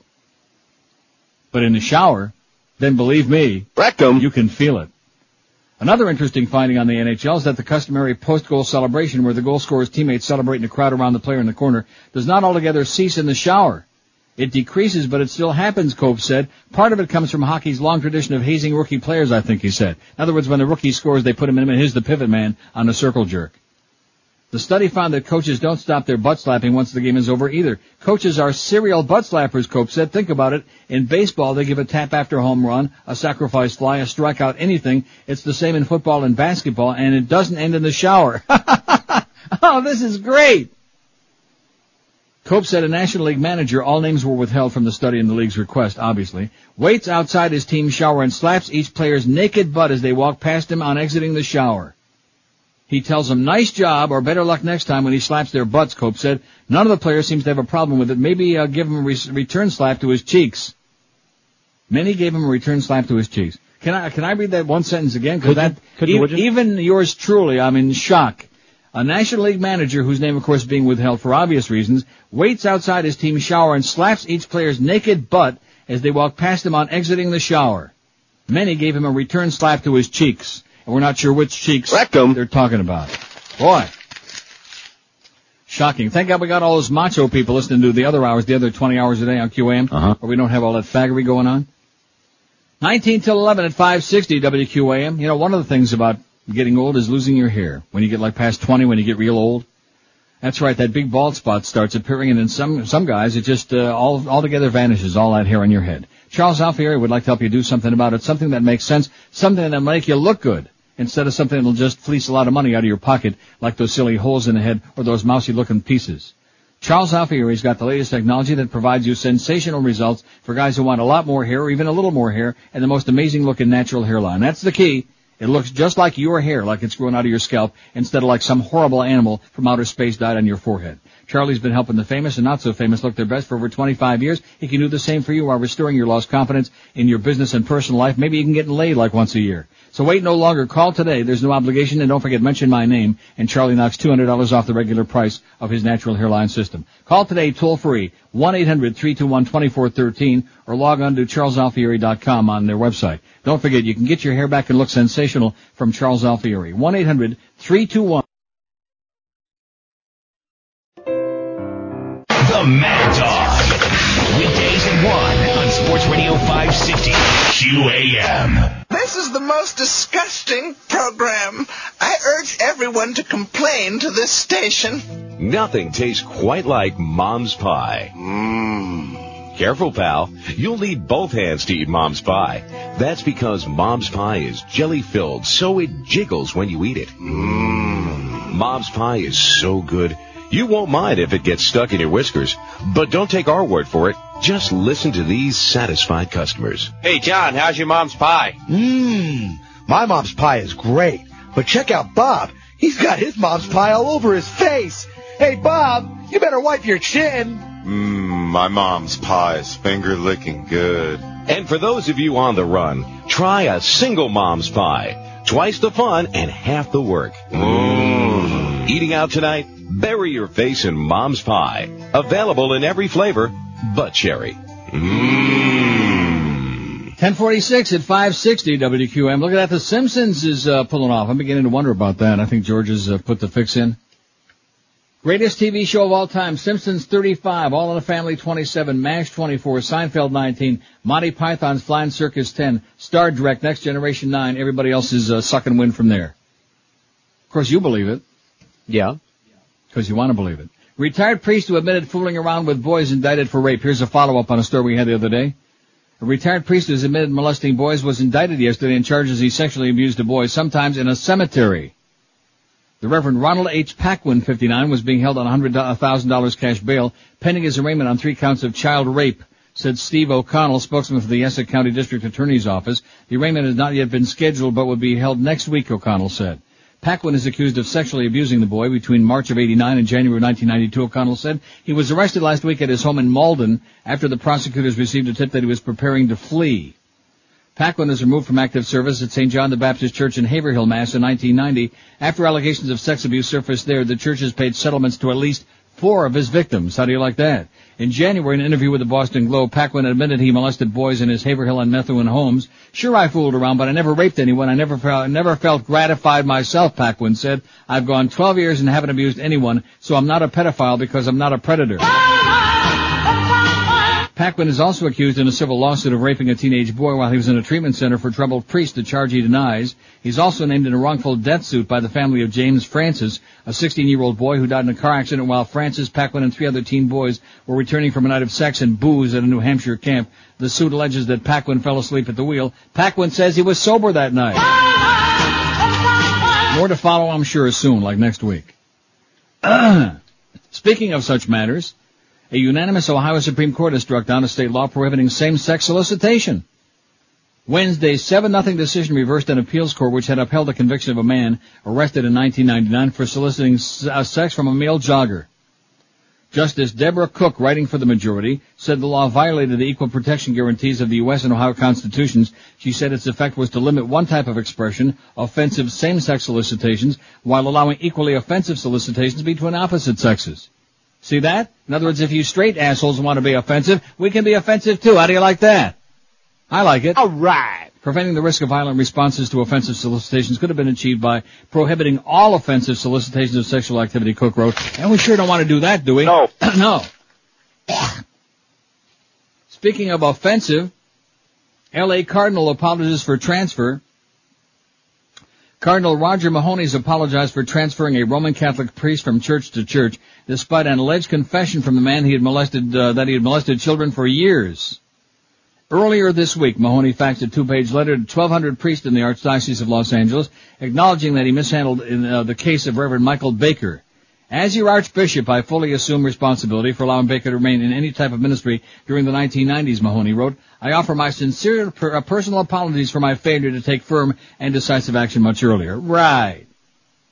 Baker, 54, is one of several former priests being investigated by police. He allegedly molested at least nine youths beginning in 1976, according to LA Times interviews with victims, relatives, and lawyers. Baker told the newspaper that in December of 1986 he met with Mahony and told of his sexual misconduct with children. He claims that Mahony did not ask for specifics and appeared willing to let him remain in the priesthood. I told Mahony I had a problem, Baker said. He was very solicitous and understanding. I was glad I brought it up. Baker continued to have access to children over the next 14 years while it was assigned to nine different parishes around the Los Angeles area, newspapers said. Baker was asked to quietly retire in late 2000. Two men who claimed they were sexually abused as children by Baker from 1984 to 1999 later agreed to a $1.3 million uh, settlement with the Archdiocese. They claimed Baker often had let them sleep in the rectory where he molested them. Mahony said Baker did receive treatment and counseling, but it was decided he could do specialized priestly ministry not related to children and youth. Despite that recommendation, it appears that Baker continued to interact with children until he left the church. Mahony told the Times last month that there were few solutions in dealing with Baker in 1986 because the allegations were never proven. Our biggest problem was that he wasn't found guilty of a criminal act, Mahony said. That's a big, big problem. It was a big one, he said. God. Did we ever find out how much those donuts cost? No. Best FM radio personality. Best AM. I can't even read this. The fax is so bad. Emil, what is this? I can't even read it. Best AM radio personality. Alberto Milian. And then what does it say at the end? Readers Choice, Choice Neil Neil Rogers. Rogers, right. Oh, this must be a New Times, is it? This is the uh, best of Miami, uh, New Times Miami, right? Best of Miami, New Times just came out. But Best have- AM radio personality, Gilberto Milian. He's the son of uh, Emilio Milian, right? Alberto, I don't know who that is. Must be. What did I call him? Gilberto? That was just for fun. But you haven't reached the best part yet. Oh, I'm, I'm getting there. I'm getting there. I see it already out of the corner of my fly. Okay, just relax. Stay calm at all times, please. Best FM radio personality, Lita, aka, is that what I'm saying? Because this copy is very bad. Lita, right, and I, I wrote Lita, it. aka Freaky Carlos, Power 96. I thought she was off that show by now. Yes. Oh, I see. Reader's Choice, Howard Stern, Best FM Radio Personality, and Best AM Neil Rogers. But of course, New Times, as they always do, have to be really clever and avant-garde and faggy and swishy, which they could have been faggy and swishy picking me, but they don't want to do that. So they pick Freaky Carlos, who's a real major asshole, an obnoxious person who's despised by virtually all in the building, who treats everybody at that reception desk like crap, who uh, talks to people on the phone like some kind of a, a lunatic. But nevertheless, we like him a lot. Not. Is, is that it? Is, those the Yeah. only one of any note? That's it. Okay, so thanks to the readers of New Times who picked me for whatever that's worth. How do you like that? Although the City Link, they picked, uh, Paulie, your buddy Paulie, Paulie Man. Right. Let's see, Uncle Neil last night we're watching Smallville on UPN 34 in West Palm Beach at 1045. We lost our transmission and never saw the end of the show. Please fill us in. Thanks from Fartman in West Palm Beach. P.S. UPN 34 blows. Well, I guess they do. How could you like not have the end of Smallville on? It seems to me people would be rioting in the streets. if they cut off my Smallville. Absolutely correct, sir. You better believe it. So what happened in the last 15 minutes? He saved uh, Lana. Yeah. And then Lex Luthor uh, got uh, his buddy, his uh, scientist buddy that he's got squirreled away there. He uh, was digging through all the stuff there where they were digging up in that farm, and they found those uh, from the meteor shower. They found little uh, bits and pieces, little uh, pieces of evidence, and he's got in a little plastic sack a uh, kind of octagonal shaped uh, piece of metal. And Lex Luthor says, "Well, what is it?" And he said, "It's unlike anything that exists on the planet Earth." So we can only assume, I guess, that it's kryptonite, right? No, it's a piece of the ship. Remember they panned to the ship. oh, that's right, because you're, you're very observant, much more so than I am, because I was assuming it was kryptonite, and I was feeling real bad for Clark. We don't want to make him weak. Oh, I'd like to catch him in a weak moment, but nevertheless, it's from the ship. It's a piece of the spaceship. So then at the end of the show, of course, we, we pan to the basement there where that crazy little funky spaceship that brought Clark Kent to Earth is sitting there in the basement. And there's the octagonal shaped hole in the ship that matches the piece of metal. Right. They showed you a close up of where that where that chunk of crap came from right out of the ship. And we said, "Oh, ship." And next week in the climactic last episode of the season, they show the previews that uh, they're they're grilling they're grilling Clark about, well, what the hell is this and what's this all about? And he's trying to, well, I didn't, uh, you know, I didn't know no Godfather, stuff like that. Did I miss anything else? Well, the the guy, the killer. Oh, the killer was, well, that was in the last 15 minutes. The killer was one of the two cops that she was, Lana was Right. seeing through his eyes, and she was seeing these visions through his eyes. He was one of the cops, and he, and he like, uh, grabbed her off and took her to the amusement park there, the amusement park, and Clark naturally came to the rescue and grabbed the bullet, just as the bullet was about ready to hit her, and just as the glass was shattering from up above, he hovered on her, he, uh, he was like, uh, mounting her actually. Isn't that what it looked like? yes, he uh, he covered her up so that the glass wouldn't. He get her. mounted her. Right. And then the right glass all shattered. And then of course, uh, he got up and the uh, nasty cop, the bad guy, shot him a whole bunch of times. And it just like, uh, and I was at. It didn't work. And then he went outside with the gun, and the other cops were there. And the, and the cop shot one, and that was it. We didn't see it, but we know that the bad guy got killed, you- which no. is good because otherwise he would have told everybody else that he shot Clark Kent a whole bunch of times and nothing happened. Right, but we got to see that bullet coming right at him, and then Yeah, right at you. Too bad we didn't have that in 3D. from That would have been great. point of view. And then there was one other thing that happened in there too. Oh, that's right. He asked right there toward the end. He finally butched up a little bit, and poor shy Clark asked Chloe to the uh, to the big uh, Aw. the uh, dress, uh, huh? Yeah. What do they call it? Uh, the prom, the social. No, not the prom. the the uh, dress up social, whatever they call that. The big dance Yeah. in his pants. And she said, "Sure, Clark. Can I see it?" No. And he ran away. He ran off and just hid behind the the woodshed. We can only imagine what he was doing back there. So anyway, Clark Kent, who just couldn't get laid in the goddamn Dutch whorehouse, he's uh, making a little bit of progress. Very slowly, he wants to move in very slowly on Chloe. And believe me, after we saw those close-ups of her in the sack there last night when she was not doing too good, I'd move in real slowly on that too, okay, and then run the other way, no matter what you like. 1056 at 560 WQAM. Tom Lehman likes it. He likes the listeners of this program. He loves this show. He loves me. He even likes George a little bit. That's why Tom created the Neil deal at Hallett. Save big dollars on all Pontiacs and GMCs in stock. Just mention you heard about it right here on the infamous Neil Rogers Show. Stop by Hallett Pontiac GMC at 13401 South Dixie Highway. That's in the same great location they've been for 35 years right there on US 1, right across the street from the falls where every vehicle is marked with the lowest price. But if you mention the Neil Rogers deal, you'll save even more. Check out the complete line of GMC SUVs, including the Envoy, voted by Motor Trend as the SUV of the year. Plus, be sure and see the all, see, I gotta throw those in there because otherwise Tom feels left out. See the all-new Vibe SUV. It's got the power of a sports car at a fraction of the price. Hallett's also got an unbeatable selection of dependable, quality pre-owned cars, trucks, and SUVs. Never a single lemon on the lot at Hallett. And if you've been turned down for credit by any other uh, schmuck out there in Radio Land, have no fear because at Hallett they'll take good care of you, make sure they work out a deal. Get the Neil Rogers deal right now at Hallett Pontiac GMC. You'll find them at 13401 South Dixie Highway. That's US 1 across from the falls, open every day of your life, seven days a week. You can call them at 305-238-4040, 305-238-4040. They're unbeatable. Hallett Pontiac GMC. Lauderdale, Miami, and Sawgrass. The Neil Rogers Show on 560 WQAM, Miami, Fort Lauderdale. Why are the pretty ones always insane? Sweet, sweet frenzy. Tonight at 8, join Tom Wolfpack, Howard Hesseman, Dick Van Patten, and hundreds more of your favorite TV personalities as they go for a new record at Poking a Porn Star. It's Celebrity Gangbang. Sweet, sweet frenzy. Then at 9, Steven Bochco presents his new series, NYPD Nude, where young lithe rookies grab their batons and go deep, deep, deep undercover to mete out justice. It all starts tonight at 8 with Celebrity Gangbang and NYPD Nude at 9. Sweet, sweet frenzy. Sweet, sweet frenzy. 1101 at 560, WQAM Little Dog, Joe Rose for Mad Dog at 1 o'clock.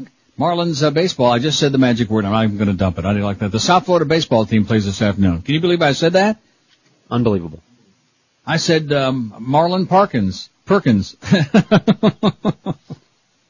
so anyway, Glenn in Iowa, who's one of our, not not just a chronic faxer, but at least a good chronic faxer. See, there's a difference. And even uh, Jeff High's friend there, that fax was worthwhile about the butt slap, and that was worth a million bucks, you know? And if we had it, we'd send it to him. That was great.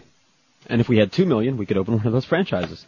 Yeah, we could open up our own Krispy Kreme, goddammit. Oh! And the beast could gain back those 30 pounds in about, uh, two, three days. Boy. Very, see, and no, nobody questions it. It's delicious stuff, but it's addictive. It's bad for you. It's gonna wind up putting all of us in an early grave, or most of us anyway. Maybe that sugar frosted, uh, that glaze is really crack cocaine. You know what I really love? I mean, I love those too, but I'll tell you what, what I'm addicted to? Sugar frosted flakes. Oh, they can, yeah, you could go through a box of those in one sitting. I'm not talking about a box. I'm talking about the industrial size, like the size of the box that Al Goldstein brought in. Remember he had that cereal? It wasn't Frosted Flakes. Right, They was a- a no, no, seriously. I'm talking about with no milk, although with milk even better. Mm-hmm. But I'm talking just right out of the box. I could eat a whole big family-sized box of Frosted Flakes. I'm that way with Captain Crunch. Cut it out. Stop this right now. So anyway, Glenn from Iowa faxes me this, and he writes at the end. He says Neil was talking about Maria Butteroma yesterday. Butteroma, excellent, Glenn, good one. Yeah, you can smell the aroma right over the TV with those big bags under her eyes. Oh, Maria, you look so lovely today. You can just see all those old clones all over America who call in on that goddamn channel on CNBC who say that to that ugly, disgusting, wimpy, mousy bitch. Oh, you look so lovely, Maria. You can just see them sitting there with their goddamn blow-up dolls, you know? These are the same people, for, probably even their stockbroker don't want to talk to them. Probably hang up on the phone as soon as they call them. That's why they're calling Maria. Anyway, Neil mentioned Maria Butteroma yesterday and uh, the sleazy side of CNBC. As usual, he scoops them all, Neil God. Love the no-call format, says Glenn and Iowa. Thank you, Glenn. You're the best. This is an article by Paul Tharp in the New York Post. How did I miss this? Oh, I see. It's from today, no less. How do you like that? Excellent. See that? As usual, I'm like one up on him, just like Glenn said, sucking around. Wall Street insiders may have capitalized on the stock picks of CNBC's Maria Money Honey Bartiromo before the public even heard them on the air, says a new study. And of course, in this story, he makes sure that, uh, you know, they suck up to everybody. Everything's on the up and up. Do we believe that? No. Stocks mentioned by the popular TV personality usually made big swings following her comments, but the real trading in the share started at least 10 minutes before she uttered the names on the air, says the study by two professors. And trading in the shares jumped to a hectic pace in the five minutes just before Bartiromo's picks. The study suggested that traders with non-public information on the shares were setting up positions so they were ready to trade when the picks were finally aired. When Bartiromo's picks were disclosed, traders appeared to dump their shares to suckers eager to buy into the news of the picks, reaping instant profits of typically 61 basis points, the study's co-authors said. The two finance professors at Emory University's business school who did the study, Dr. Jeffrey Busse and Dr. Clifton Green, said they suspected insider trading but doubted that Bartiromo was knowingly involved. Right! Right, we're not making any allegations here, but she makes me sick to my stomach. And every time I see her on there, like winking and blinking and nodding and like, uh, you know, inflecting, that's what comes to my mind. Bitch. We were always wondering what caused the activity before the reports were aired, said Busse. It's gotta be some insider activity, but we didn't think it would be anyone at CNBC because if they were to do it, it would jeopardize their careers. We always speculated somebody she was getting information from realized that she was about to mention a company on the air. Of all the people she talked to, maybe a fraction of them traded on that information. The co-authors think traders were able to figure out what Bartiromo was going to say on the air. It was pretty well known on Wall Street that if you got a call from her about a stock, it was probably going to be mentioned by her, Busse said. CNBC said no one at CNBC would have been involved in improper trading activity. Well, what do you expect CNBC to say for Christ's sakes, huh? You expect some spokesman from CNBC to say, oh, we're just manipulating the whole damn thing for fun and profit. Mostly profit. CNBC ha- has the highest journalistic standards in the business. Maria Bartiromo has the most uh, utmost integrity, and any allegations or suggestions otherwise are completely without merit," said Bruno Cohen, executive vice president of business. News. See how I get worked up about this because I'm so pissed off at what a fraud I got sucked into like everybody else. It's a fraud. It's a big fat freaking fraud. Cohen said the unusual activity could have been a coincidence caused by midday strategy meetings of brokerages and the resulting sales activity. Anybody buying that? No! Just a coincidence. Flamboyant ex uh, here's another major asshole. Flamboyant ex-hedge fund manager Jim Cramer admitted in an interview with the New York Times on Monday that he often talked to Bartiromo and sometimes was able to glean information from her to trade on. Cramer later vehemently denied he made those remarks.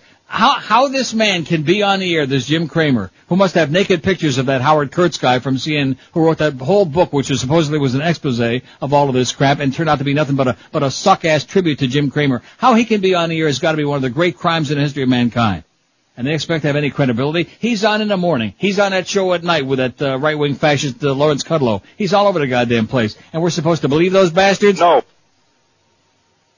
The profits on Bartiromo's picks depended on when those with advanced knowledge got into the stock and when they got out, said Busse. Typically, the stocks would rise 41 basis points in the first minute after she mentioned them, so if you bought your position five minutes before she went on the air, you gained an additional 14 basis points, Busse said. If you bought 10 minutes before she aired, it was worth an additional 21 basis points, he'd be saying. If you got in early, you wouldn't have to worry about all the other trading orders that would get in your way after she mentioned it, he said. He said the u- sudden uptick in trading five minutes before airtime was unusual. It suggested that some insider was responding before it actually got on the air. The study was based on 20 weeks of Bartiromo's reports on 322 stocks during the bull market in mid-2000. It'll be published in the forthcoming issue of the Journal of Financial Economics. And I wonder, out of those 322 stocks, I wonder how many of those were part of the internet bubble. You know what I'm talking about? The crap stocks that are now either worth nothing or like pennies? We all know exactly what I'm talking about? Uh-huh. You bet. Maria Butteroma. Bitch. Thanks, Glenn. Thanks for ex- helping to expose the big fat freaking fraud that is CNBC and that wrinkled-eyed, baggy-eyed bitch. God, do I despise her.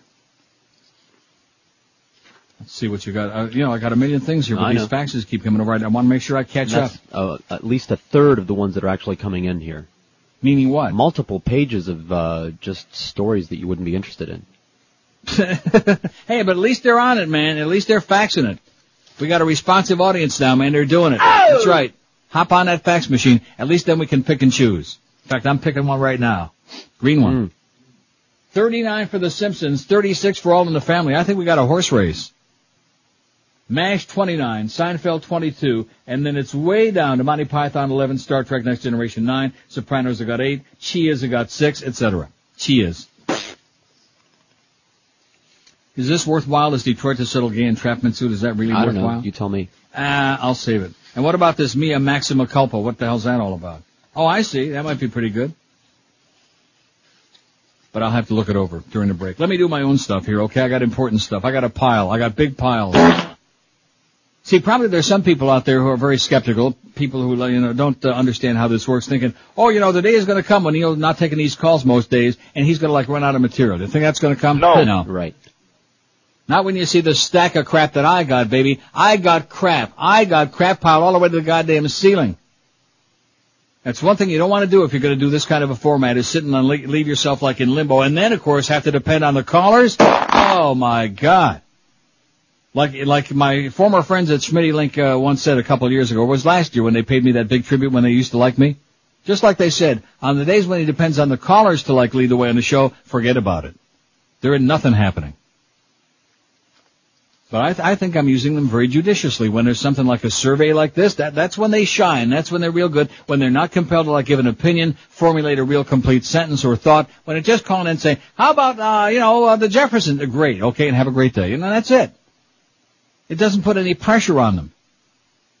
And that's the way they like it. And that's the way I like it. Join the overnight guys, Joe and Mark, at Gatsby's in Boca, 7 to 9 tonight. Stop by for crappy prices, but register win a trip to Lake Tahoe, which would be a damn good prize. The Beck's models will be there with specials on Beck's beer.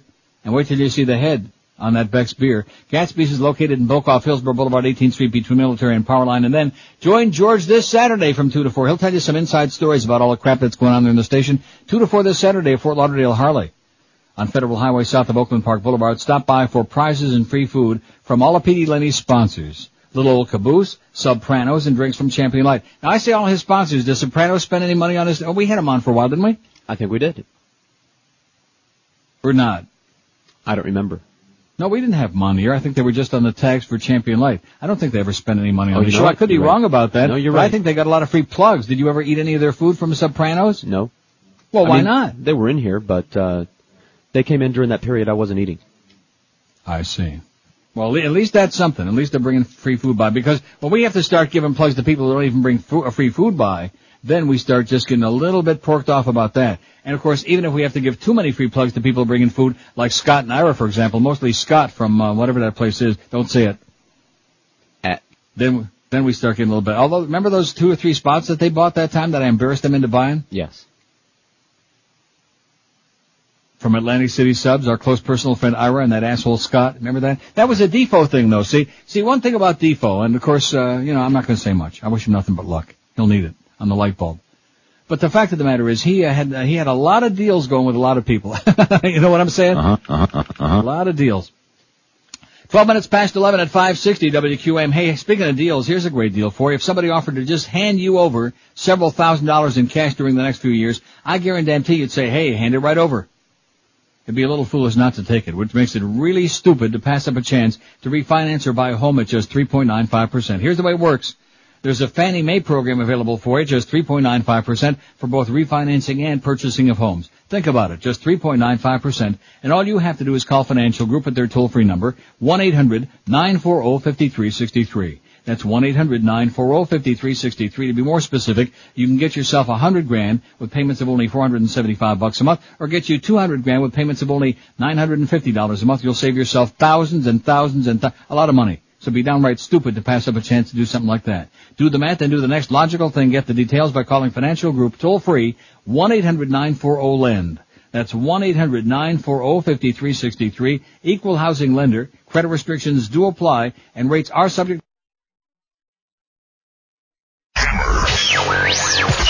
This Friday, live from Baltimore on Sports Radio 560 QAM. Come on in and lay down on my couch. I'll never get these stains out of my husband's shorts. You will now.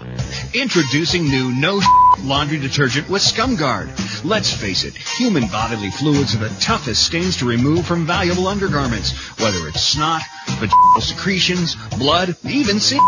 New no attacks these tough stains with patented ScumGuard for a deep down clean. Try new no today, and if you're not completely satisfied, we'll double your money back. No shit. No shit. with ScumGuard. What did she say? 1117 at 560 WQAM. I'm just looking at this picture here in the uh, National Post, which is a horrible newspaper, by the way, the worst. And I'm looking at this picture from, um, this movie. Attack of the Clones. Yes. Well, they've got so many stupid names for the different movies. Uh, See, at least instead of like Star Wars Part 1 and Star Wars Part 2, we, uh, like uh, with Star Trek, we have to have like a really clever hook, a real catchy name. Because Part 1 and Part 2, that's it. In addition to which, Part 4 was the first one. Correct. Right? Am I That- right about that's that? right. How would you know that? Well, I know that. I saw. Don't you think I saw the original one? Yeah, but and maybe even the second one. Cared enough to keep track of which is which. Hey, don't be knocking Mark Hamill now just because he got in that car wreck and his face got all put out, pushed out of. Uh, you know. And by the way, he's also. Uh, anyway. What? So I'm thinking to myself, I'm looking at this, and granted, they're going to make a lot of money with this movie, and it's going to have gigantic box orifice and all of that. I don't know if it'll like outdo Spider-Man, but nevertheless, I'm thinking to myself, since they had that very corny and embarrassing and poorly acted scene there, what if Hayden Christensen and Natalie Portman really did it in the movie? You know what I'm saying? Really had sex?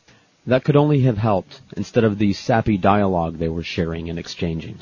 No, but seriously, I mean, granted, there'd be a lot of people maybe nervous about bringing their little kids in there to see that, but you know, maybe America might grow up someday. But I'm thinking that if they really got it on during the movie, like I'm talking about, you know, like a real sex scene, I bet you they get like uh, break all the box office records. You know, sometimes they film two different versions of movies so that they can play a, uh, another one Right. on TV. That would be a good idea. The R-rated version with violence and sex, and then the uh, And the X-rated the version. kitty crap. Let's see. Uh, this, you know, Bob, you're a good guy, okay, faxing Bob, but he's getting a little bit carried away, okay? The message sent to uh, we This already is- got no, this, okay? think this is from is reply, guy. the Chamber of Commerce guy. We already put that on the air, see? I think this is from Didn't a we? different guy. This is a different one showing that Oh, I see. everyone is getting this. Oh, I see. This This, is is, from a different different guy. Sorry, Bob, you're a good guy, Bob. We apologize profusely, Bob. Don't bug me, Bob. Because here's a different message, and sure enough, here's the same response from this guy. Yeah, see, full see name it's, is on it's this a, one. it, th- this was provided to the Chamber of Commerce by the homeless voice assholes, and it's like verbatim. It's a, it's a form of fax. It's just a, a standard form they fax to everybody who complains. Please allow me to share God's word with you. When the Son of Man, I mean, for the Broward Chamber of Commerce to be responding with this kind of crap, there's something really, really wrong in. Broward! I'll tell you that right freaking now, man.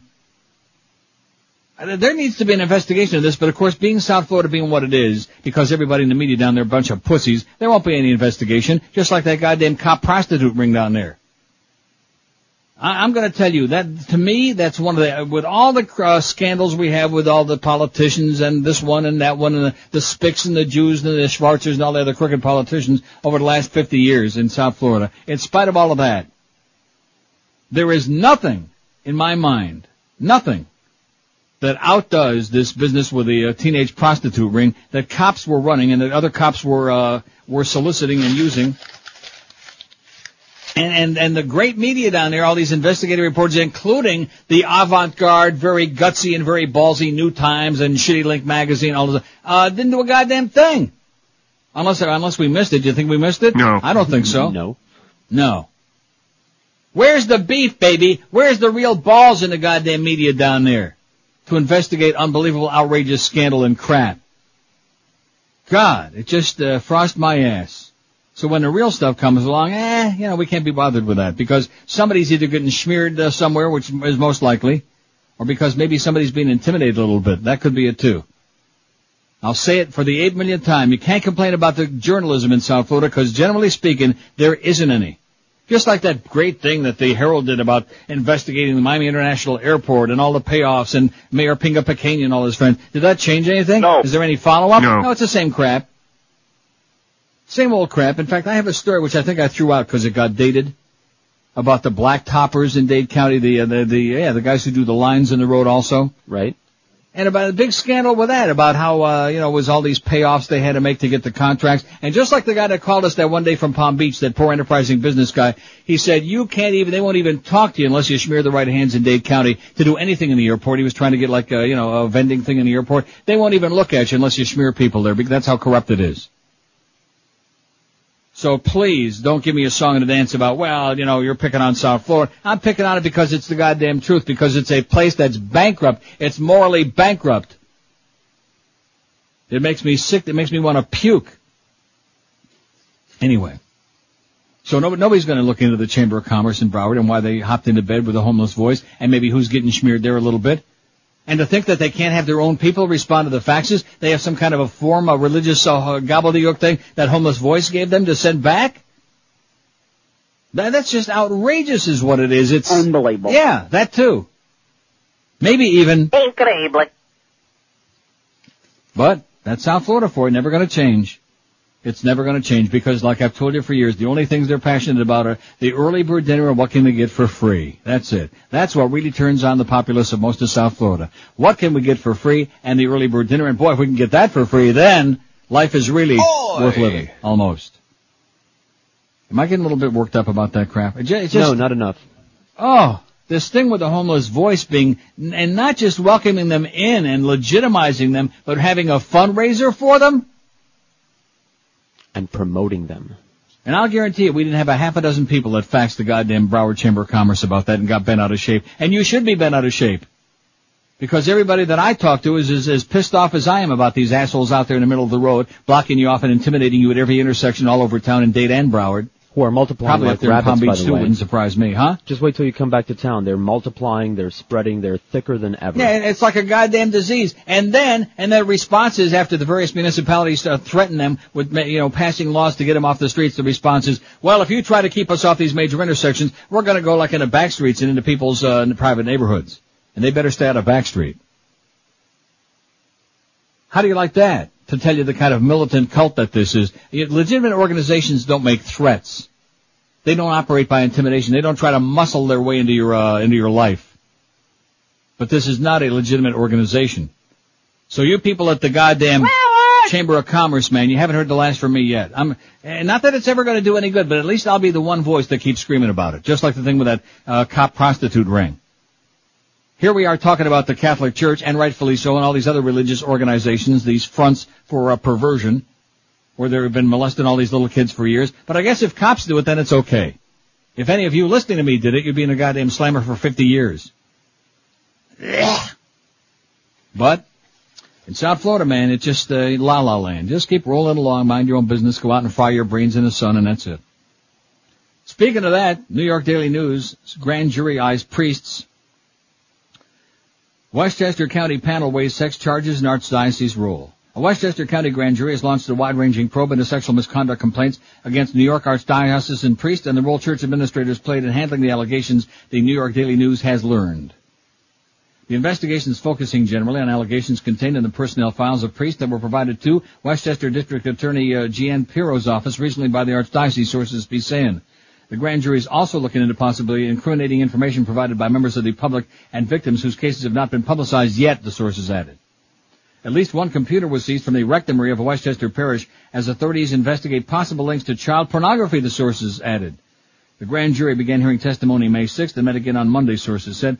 David Aber, Pirro's chief aide, said he had no comment.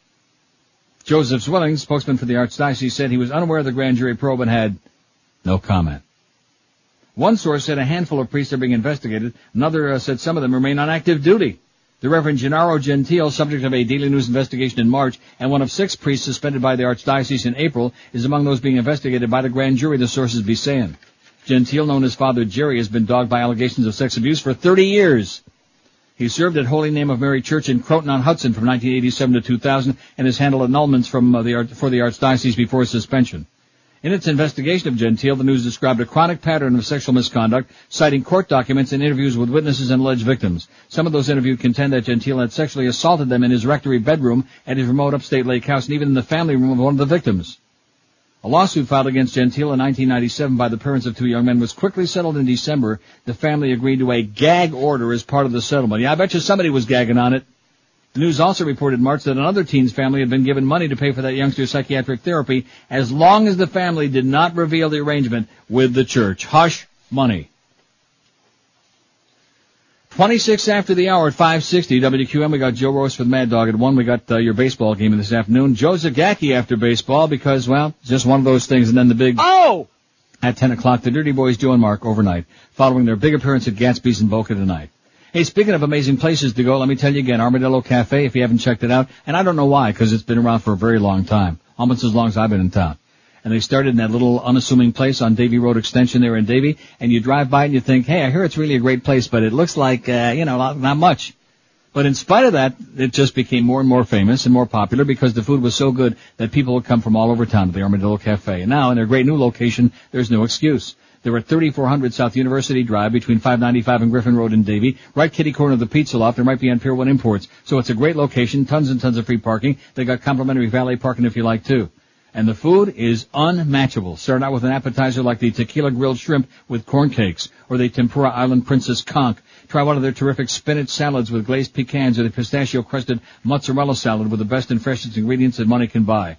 And while you're at the Armadillo, some of the entrees you'll want to try like the pan-seared yellowtail snapper with roasted peppers or the sea bass with sweet corn and veal glaze. Just tons and tons of amazing mouth-watering entrees on the menu. And then, for dessert, it is beyond belief. The creme brulee is the best you'll have anywhere in the world. And the warm chocolate fritters covered with hot fudge, I'm sure, are just as good. I never had that, and believe me, I probably better not. Call the Armadillo Cafe for reservations. Call 954-423-9954. 954-423-9954. Try Armadillo Cafe one time. You'll understand why for 14 years in a row, it's been voted one of the best restaurants in Broward County. It's smoke free and like I said, tons of free parking too. Armadillo Cafe, be sure and tell them that old Neil sent you by. Like I said. It's wielding toy lightsabers, just having a good old time. See what I'm saying? Oh. Now how come that didn't play, George? I don't know. Should I try it again? Keys this afternoon from Coors Field in Colorado. Coverage starts at 2.30 on Sports Radio 560 QAM. A dingo ate my baby.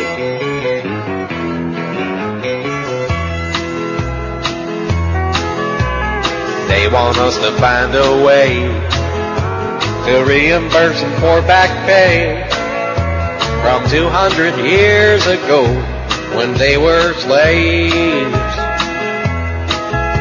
Well, I only have a mobile home, a pit bull and a pinch of skull. So if you wanna ask me how, here's what I gotta say. You've got to kiss a nigger good morning and tell him that you're sorry for enslaving them all. Kiss a nigger good morning, and that's for everybody who is dead and gone. If I was born in 1802, owning slaves ain't something I'd do. But what dead people did to you, I have to take the blame. When you settle for an old Pontiac with a can of smelly cherry and back, instead of 40 acres and a mule, I have a better way. You've got to kiss a nigger good morning. Plant one on Halle Berry, Morgan Freeman too. Kiss a nigger good morning, and that's your restitution for enslaving you. Kiss a nigger good morning, and tell him that you're sorry for enslaving them all. You got to kiss a nigger good morning, and that's for everybody who is dead and gone. All right. 1133 at 560 WQAM. 45 for The Simpsons, 43 for All in the Family, our final runoff, our spin-off, our uh, whatever the hell it is. Best TV show of all time. Simpsons 45, All in the Family 43, MASH 31, Seinfeld 26, and after that it's way, way downhill. Blacks debate slavery reparations, that's why I just played that. Plus the fact we like it. In Newsday today it says, Joe Hicks says he and millions of people like him are the reason reparations for descendants of African slaves are a bad idea. Good. A black professional and family man, Hicks, Hicks works in an LA high-rise, owns a home and has two daughters. He says reparations would be an insult to hardworking blacks to insist they need some kind of government aid because of something that happened over a century ago. And you are... Absolutely correct, sir. Right, there's the good Schwarzer for you. Reparations have emerged as a major issue for black activists this year with class action lawsuits contending that present day gaps between whites and blacks in everything from income to life expectancy are the legacy of slavery. Yet a vocal minority in the black community, including Hicks and other often conservative intellectuals and activists, are arguing against the reparations drive. Good for them! The majority of black Americans are in fact middle class, says Hicks, executive director of the Center for the Study of Popular Culture, a conservative think tank. They don't feel the crushing weight of slavery in their daily lives, he'd be saying. Reparations advocates argue that descendants of enslaved blacks are owed a debt for their ancestors' unpaid labor and the consequences of slavery. Most American blacks or whites don't even understand slavery. They really don't understand the impact that it's had in our culture and how it lingers, said Ray Winbush, who's editing a book on reparations that includes essays from both supporters and detractors. People want to say, that was then, this is now. Wasn't there a movie like that? There was, with Emilio Estevez. And uh, Craig Sheffer. That was then, this is now. What the reparation discussion does is connect those historical dots between slavery and now. It's kind of like, you know, when the Indians owned Manhattan. We'll, we'll, we'll make a lot of dots and connect between back then and then like, uh, you know, all those beads they got. Even today, advocates note an income gap between blacks and whites persists. Can't imagine why. About 47% of black households could be considered middle income in the year 2000, according to an analysis of census data by the Joint Center for Political and Economic Studies, another think tank focusing on black issues. But there's sure a lot of think tanks around, you know what? A lot of think tanks, but there's nobody thinking. Tanks. By contrast, about 64% of white households were middle income. 47% of black house- households, 64% of white households. Earlier this month, a man who's a descendant of African slaves filed a federal lawsuit against a bank, an insurance company, and a railroad claiming they or their corporate predecessors unjustly profited from slavery. Three slave descendants filed similar suits in March. Yet, now here, now I gotta be careful with his name, N-I-G-E-R. Niger. Nigger Innis, national spokesman for the Congress of Racial Equality, says the reparations debate within black America is not the slam dunk you might believe. See, see there you go, there's a dark guy using a basketball term again. The reparations debate within black America is not the slam dunk you might believe. There's a little rebellion that's taking foot. Innis, Hicks, and others are debating reparations uh, advocates like the Reverend Jesse Jackson, the unctuous Jesse Jackson, and Adjoa Aiyetoro of the National Coalition of Blacks for Reparations in America. The Reverend Jesse Lee Peterson, a conservative black activist, and of course obviously a reverend, is planning a nationwide Stop Reparations Now tour at university, churches, and community centers beginning in June. Oh! Let's hear it for the Reverend. Reparations advocates know most white Americans are not going to stand up for it against fear of being called a racist. Now say it again. Most white Americans are not going to stand up against it, I see, for fear of being called a racist, Peterson said. Recent people, immigrants who came here legally, will have to pay. This is just another shakedown. Now, you, do you agree with that, that most white people are going to stand up against reparations? I don't believe that for a second. I think their point is that uh, there's not going to be a big public outcry, you know, rallies. Well, I guarantee be, you there'll be plenty of uh, private outcry behind closed doors. I'll tell you that. Right. There'll be plenty of crying on this show, publicly and privately, because the answer is no. No. No, it's it's it's horse crap. Just another another desperate attempt to get a handout. No chance. Get your hand out of my pocket, God damn it. It's an argument Winbush said he encounters frequently. My ancestors didn't own slaves, so why do I have to pay for something I didn't have anything to do with? He answers by setting the $20,000 paid to each Japanese American held in internment camps during World War II. It's American as apple pie to pay taxes or whatever for what this nation did, Winbush said. The difference being what he doesn't understand is that those Japanese Americans who were held in internment camps, those people actually had a, compl- a complaint because they were they were violated. Them, not some of their ancestors 2,000 years ago or 400 years ago or whatever the hell it was. I guess he don't he doesn't uh, see the distinction, does he? No. Maybe you better go back and spend more time in his think tank. Some who oppose reparations believe the movement depicts blacks as victims it's sort of a continuation of the sort of grievance politics that black American leadership has fallen into, where you just claim grievance and victimization and hope to get from the larger society some preferential treatment or money, said Shelby Steele, a research fellow at Stanford University's Hoover Institution. Reparations would not correct social ills such as inadequate school systems. There you go. Now we're starting to get warm a little bit. Underdeveloped urban centers and the proliferation of gangs, critics say. Now we're starting to get to the meat of the matter. If you threw money at schools and the racial profiling issue, that would do precisely nothing, said John McWhorter, a senior fellow at Manhattan Institute, a New York-based conservative-leaning think tank. Detractors also say the details of determining who's entitled to reparations could split the black community. For example, would someone with one black parent be entitled to reparations? And what about Malcolm? You think he deserves any? A quarter. Said Innis, these are the types of questions that not only are going to divide black America from the rest of America, but divide black America within itself. Well, I don't think it's going to happen because I don't think it's going to get that far. Do you? No. No. In spite of Jesse Jackson, and all the other people looking for a grandstanding once again, I think the answer is very clearly no and the board goes back. Try some other way. 20 before noon at 560 WQAM. Look at that. Simpsons 48, All in the Family 46. It's getting nip and tuck. It's getting tight, baby. Mash way down there at 32. You know, mattress shopping is just plain, look what it says in my copy here, look at the word, just plain stupid. That's what it says. You can't actually test mattress comfort by lying out in a store somewhere for a few minutes with some asshole sales guy standing over your shoulder while the plastic is still on the mattress, by the way. How the hell can you test that out? So if you want to really test out a mattress and if you really want to get the best one going at an unbeatable price, call our good friends at Donna Mattress, 1-800-Mattress like I always be doing because Dial-A-Mattress gives you so much more than just great service. They give you an unbeatable deal all the way around. Like I said, low prices, top name brands, Serta, Sealy, Simmons, King Coil, they got them all. They got uh, people answering their phones who really know this business inside and out, so they hook you up with exactly the mattress you're looking for. And because they got the deepest selection of brand name mattresses, you don't have to worry about getting bait and swished. They'll never do that to you. The one you want is in stock right now, available for immediate delivery when you want it, when it's convenient for you, like I've been telling you for a coon's age. So pick up that phone and call Dial-A-Mattress right now. Believe me, you'll feel it in your back and the way uh, your whole body feels every day when you walk around sleeping on a great mattress. Call 1-800-MATTRESS. Do the smart way, not stupid. 1-800-M-A-T-T-R-E-S or look them up on their website if you prefer at mattress. From Mark Light Stadium, coverage gets underway at 7 on Sports Radio 560. QAM. What is Plato's retreat?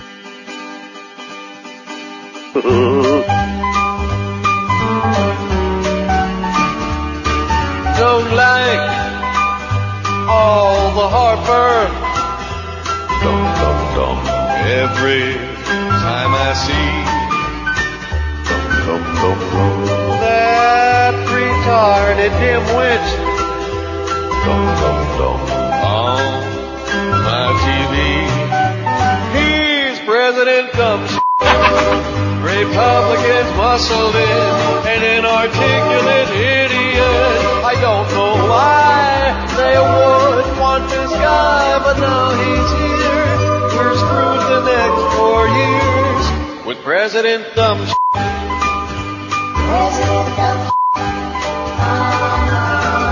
Oh, what I give to count votes once more and get who we all voted for. Why did you want this? Dum dum dum, lips stupid geek. Dum dum dum, mindless drunk and rich kid.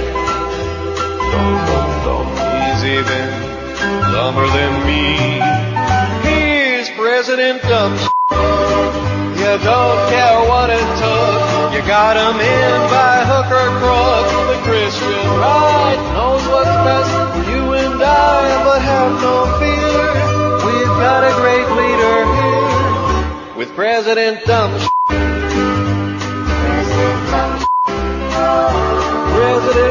As America continues its never-ending search for mediocrity, here we got it. And you know, you realize with all the scandal going on with Enron and everything else, and with the uh, brokerage houses admitting that they've been touting stocks, that behind the closed doors they've been saying we're a bunch of crap. In spite of that, this president's still promoting his uh, plan on letting you take part of your Social Security money and gamble it away. I mean, invest it in the market.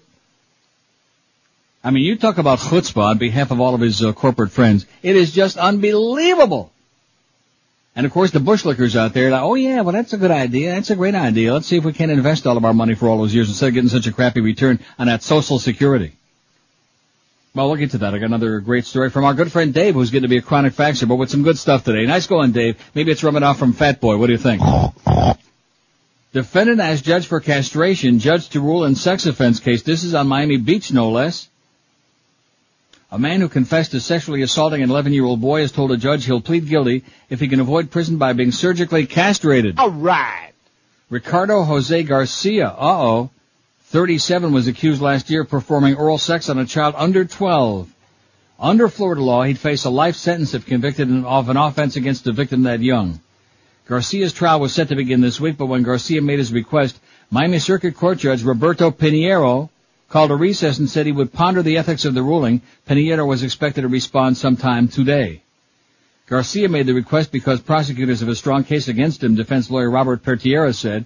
They, uh, Roberto, Roberto, they have a sworn confession and DNA evidence and my client will be looking at a prison sentence that ends only when they carry you out in the casket, he said. A tisket, a tasket, we're gonna carry your ass out in the casket. Garcia's got no prior arrests.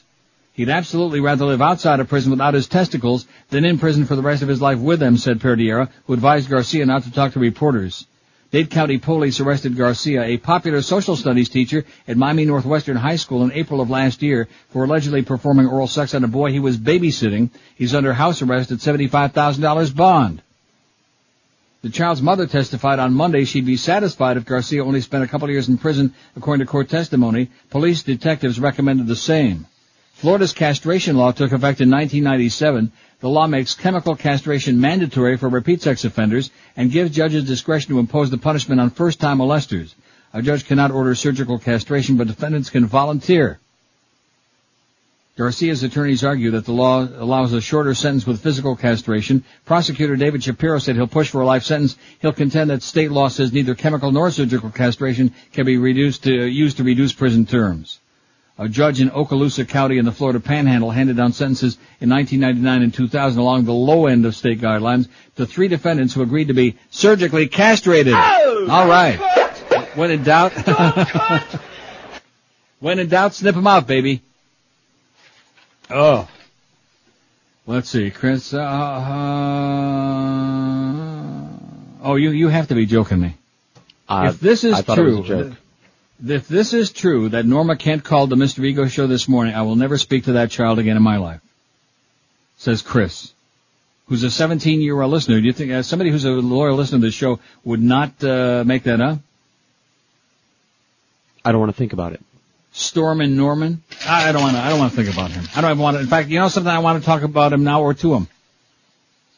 Anyway, mob muscles in on market. This keeping in mind that your president wants to let you take and gamble away your social security money when you're a young person so that by the time you get to be like uh, retirement age, you'll have nothing left like the Enron people. Just gamble it away. In fact, how about free plane tickets to Vegas is a better idea. At least you'll have a good time there. You'll come home broke, but you'll have a great time. This is from the Daily News. When Robert Gallo applied to be a registered stockbroker, he mentioned his only previous experience was as a labor foreman.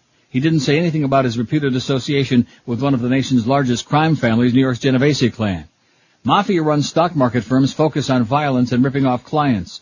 Once Gallo joined the Monitor Investment Group at 20 Exchange Place, he acted in a manner more consistent with a character in The Sopranos than someone who keeps track of the Moneyline News Hour. On June 14th, Gallo was indicted along with 119 others in the biggest securities fraud case in U.S. history.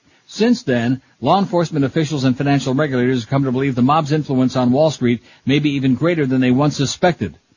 The five New York mafia families say authorities have figured out that the current bull market has made it ripe for the picking. Officials see increasing cooperation among crime families to divide up the Wall Street pie. They're getting more together, said Barry Mawn, director of FBI's New York office. They're apt to be taking advantage of the good times. They know how we look at them. If they can branch out in a new area we're not as aware, that's to their advantage. Investigators, prosecutors, and regulators with the National Association of Securities Dealers and the SEC all agree that the mob has lurked at the margins of Wall Street for years.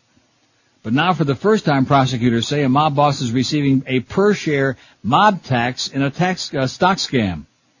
Alphonse Allie Boy Persico reputed acting boss of the Colombo crime family, is getting six cents for every share the mob secretly controls in various pump and dump schemes, prosecutors allege. Pump and dump. Assistant U.S. Attorney Patrick, I bet you Cecil knows about that, pump and dump. Assistant U.S. Attorney Patrick Smith, who's leading the 120 defendant mob on Wall Street case for Manhattan U.S. Attorney Mary Jo White, said the money is funneled through Persico's cousin, Frank Persico, a registered broker since the end of the last bull market in 1988. Frank Persico, an alleged Colombo associate, along with Gallo and Vincent Langella, another report, reputed Colombo associate, represents the new breed of rising mafia star, the wise guy broker. A review of their resumes reveals a trail of fraud as they jump from one scam brokerage house to another. All three have been indicted in various security fraud schemes. For instance, from January 1989 through December 92, Persico worked at A.S. Goldman and Company. He jumped to J.W. Barclay from March 1993 through February of 94, then to Myers Pollock Robbins through June 1995. Then he moved to William Scott and Company through November 97, then to First Liberty Investment Group. All of these firms have been implicated in massive fraud in investigations by the Manhattan District Attorney, the Manhattan U.S. Attorney, and the SEC. A look at the history of these mob-connected brokerage houses shows how they operate within a few blocks of one another in the heart of Wall Street. There, the crime families of New York, who often can't agree on anything, forge temporary and fragile alliances to make money. At 17 State Street from 1993 through 96, White Rock Investments was a co-op agreement between the Bonanno, Colombo, and Genovese families, according to Brooklyn federal prosecutors. At 30 Broad Street in 1996 and 97, Myers Pollock Robbins was controlled by the same um, allegiance of Bonanno, Colombo, and Genovese families, according to court papers. At 80 Broad Street and 84 William Street in 1996, First Liberty became a joint venture between the Bonanno and Colombo crime families, prosecutor Smith said. And most recently, in 1998 through last June, DMN Capital Investments at 5 Hanover Square was run by the Bonanno and Gambino families, an indictment brought by Manhattan federal grand jury alleges. Investigators say Wall Street is a perfect spot for La Cosa Nostra's strong-arm tactics. The mob is threatening white-collar yuppies, not longshoremen or teamsters. Typically, mobsters muscle in on a small brokerage house, then set up boiler rooms to hard, to hard sell stock in classic pump and dump schemes. Gangsters secretly own stock in worthless companies. They pay off corrupt brokers and stock promoters to pump up the stock's value by telling unwitting investors a company's about to go public or win a huge contract or be brought up by a major firm.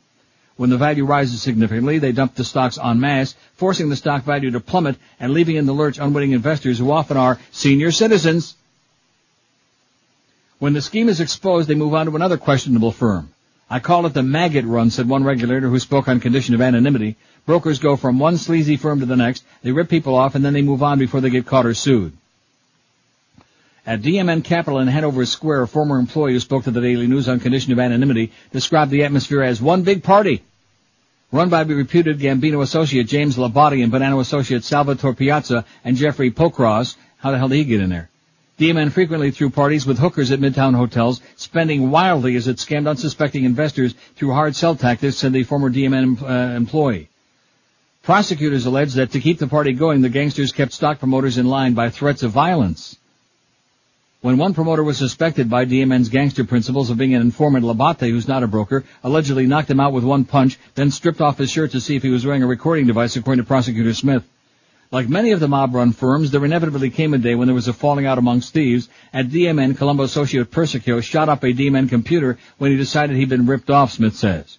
At Myers Pollock, a 6'4 Genovese associate slapped a broker in the face. The broker sought help from a Bonanno associate, and both families arranged a February 20, uh, February 12, 1997 sit-down at the Abbracciamento Italian restaurant near Carn- uh, Canarsie Pier in Brooklyn. Best deal in the city. Yeah. Abbracciamento. As a result, prosecutor, maybe they should have had Aiden and Louis in the Bronx instead, you know, I hear the veal's better there. As a result, prosecutors allege the Bonanno family uh, agreed to let the Genovese family control Myers uh, Pollock. Pollock. At Monitor Investment Group, the pump and dump scam began to fall apart when one of the stockbrokers who was beaten decided to fight back with a lawsuit. Registered broker Robert Grant, who now lives at an undisclosed location in fear of mob revenge, said in court papers he'd been working at a monitor for several months when broker Robert Gallo told him there was a staff meeting in the conference room. On January 1996, Grant and a co-worker walked in without warning for no stated reason, were attacked. Gallo and five other brokers beat the two men with fists and kicked them to the floor. One man was clubbed with an office chair, the other was uh, bitten on the back. Grant later taped Gallo, who apologized for the beating but said he believed Grant was about to skip to another firm and take customers with him. He then recited dialogue that could have come from just about any mob movie imaginable. The way yous carried yourselves, that yous was looking to do the wrong thing to us, he said. Sometimes, you know, cooler heads don't prevail, but unfortunately, you know, it's nothing personal between me and you. In other words, it's not personal, it's only business. Oh! Four minutes before noon at 560 WQAM. Summertime's upon you, baby. On the days when it's not pouring cats and dogs, it's 110 degrees in the shade, and from what everybody says, it's going to be brutal this summer. But Oleomed is a great product that'll help you to feel your best and keep you in good health, help you survive the sultry South Florida summers. Oleomed is a soft gel capsule that contains the best olive oil on the face of the globe, and we all know the great things that olive oil can do for us, Uh-huh. in us, on us, underneath us. Uh-huh. It contains olive oil along with vitamins and minerals and herbals to promote health for all different parts of your body, for your prostate, for your heart, for your blood pressure, for your cholesterol. Oleomed's also got supplements to promote health in your circulatory system, your digestive, your endocrine system, your skin and bones, even your mind as well, all using the benefits, like I said only moments ago, of the best olive oil that money can buy. And Oleomed's got products, as I'm sure you know by now, for men and for ladies as well. Oleomed's available at Walgreens, Whole Food Markets, Navarro Pharmacy, and Sedanos. If you want to get more info on their products, how they work, and what they be doing, call them toll free. They'll answer your questions. 1-866-OLEOMED. That's 866-O-L-E-O-M-E-D, or you can order their products right off their website. Macaroni Grill in North Miami Beach on Biscayne Boulevard. The Neil Rogers Show on 560 WQAM, Miami, Fort Lauderdale. It's the 12 to 1 hour. Oy vey. Saturday night on CBS, Edith is back from the dead. It's the 20th anniversary of All in the Family. Oh, looky there. If it ain't Dom DeLuise. Oh, Daddy, don't be such a pooh. Oh, jeez. Now, whatever happened to my little girl? Look at you. Why don't you push yourself away from the table, huh? Maybe have a salad once in a while? Daddy, don't you know how many of the world's people have never had a decent meal? Again with the charity spielazzi. Well, it's true. So why don't you send them the bones from the turkey you had for breakfast, huh, oh. Butterboy?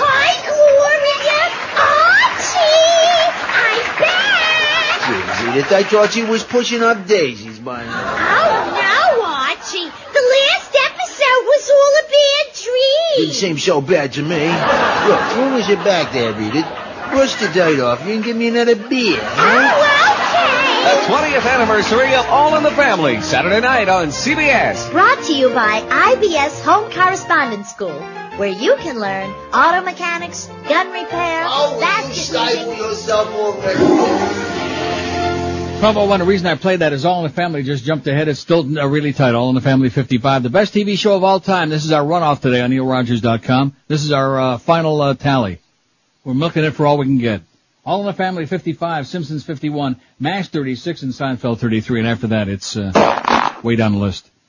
So here's George saying, by the way, something, the mob broker connection was a storyline in The Sopranos last season. It was just like the story I read. If the brokers didn't go along with the program, the goons beat the Schmidt out of them. How do you like that, huh? Way ahead of its time. Although obviously that was going on for a long time before we got that story. See, during that break there, I'm just thinking to myself, there's a, here's another even better similarity between Vegas and the stock market is the fact that it's rigged. It's rigged. Right. And the little guy hasn't got a chance. I mean, you might get lucky, you know, some people got lucky during the internet bubble and they just happened to get in at the right time and maybe they were smart enough to get out. That, that's just blind luck. Like in Vegas, you can win in Vegas. You know, you can get lucky for sure. If you win too much, of course, speaking of breaking your legs, they don't get too happy about it. They don't like guys that come in there, wise guys, and, you know, and win too much money, so then they bring out their own wise guys. Use And that's guys. just the way it is. It's a big scam. And anybody who doesn't believe that, I mean, when when you sit and you watch the stuff that goes on and you see the mad, the way that these things are manipulated and the wild, massive swings that take place, little people aren't doing that. no. No, some some 78 year old woman who's hoping to like make a few bucks so she can pay for prescription drugs in in Dubuque, Iowa somewhere. She's not manipulating the market. I'm not manipulating it. George ain't manipulating it with his little uh, 25 cent stocks there on the uh, Nasdaq.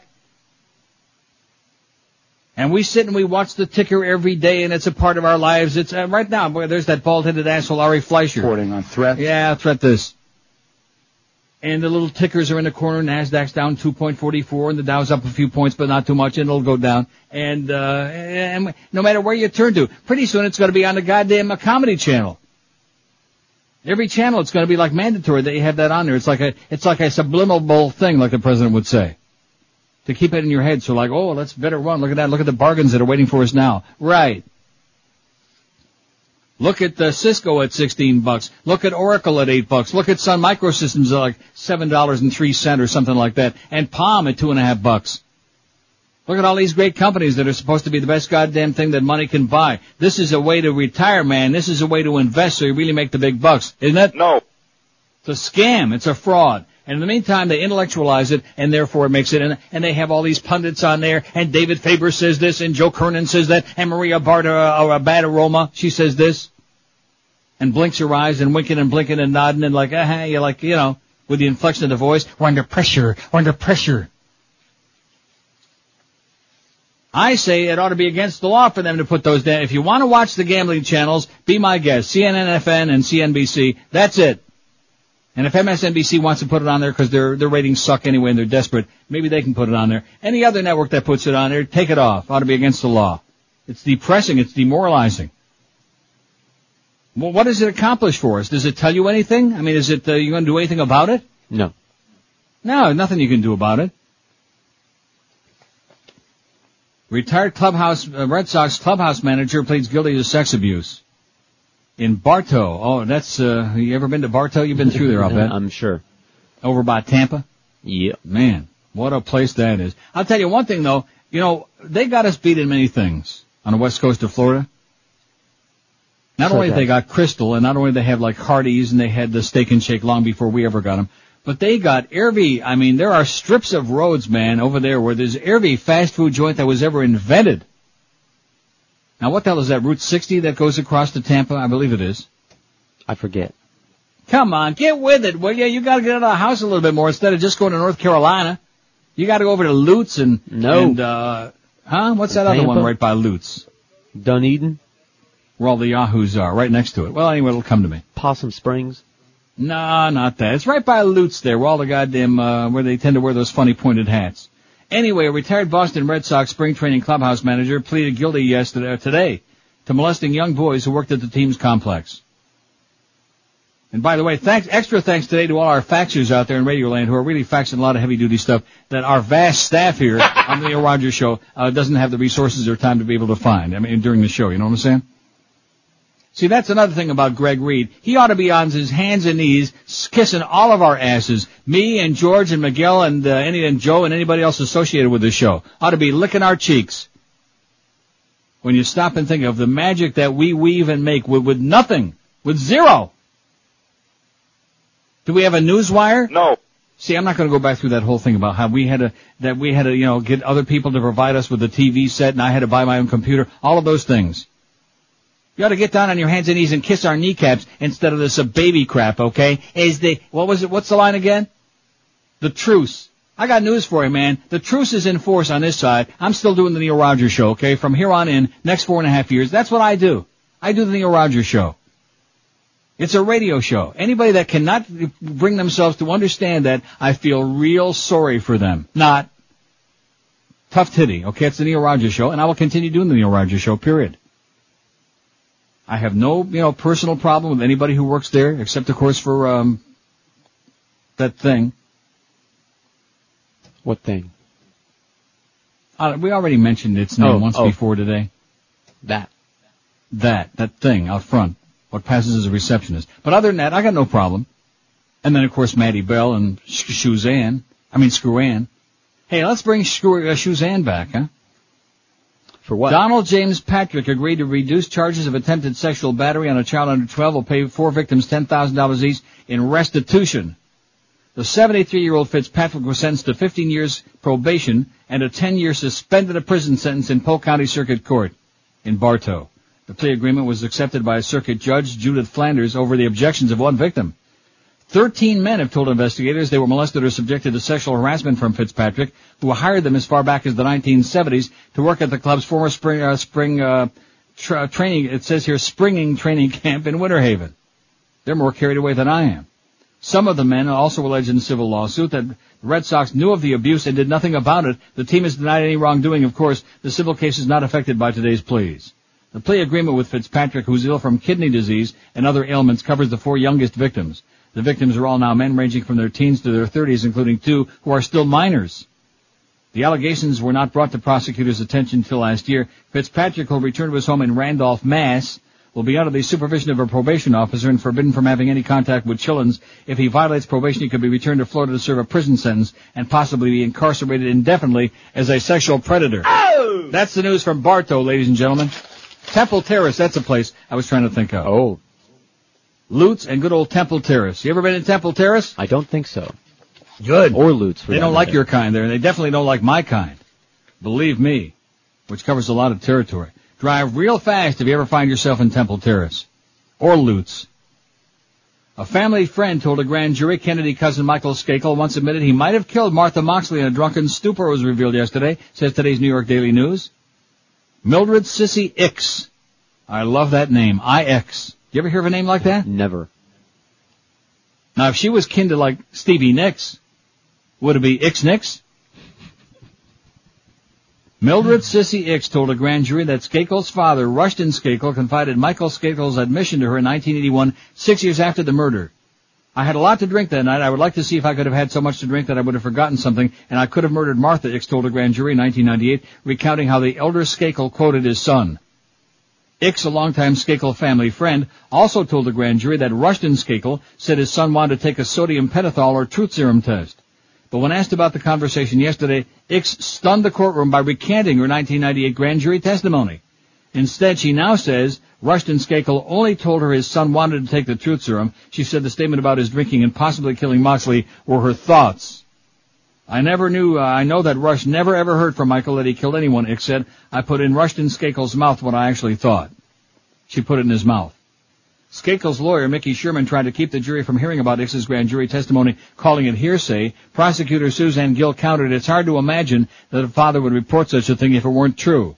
Judge John Kavanewsky let jurors hear it because they could deem it as trustworthy and reliable. They could take it with a grain of salt or not as the case may be. How do you like that? Here's one you'll love. Woodbridge, New Jersey.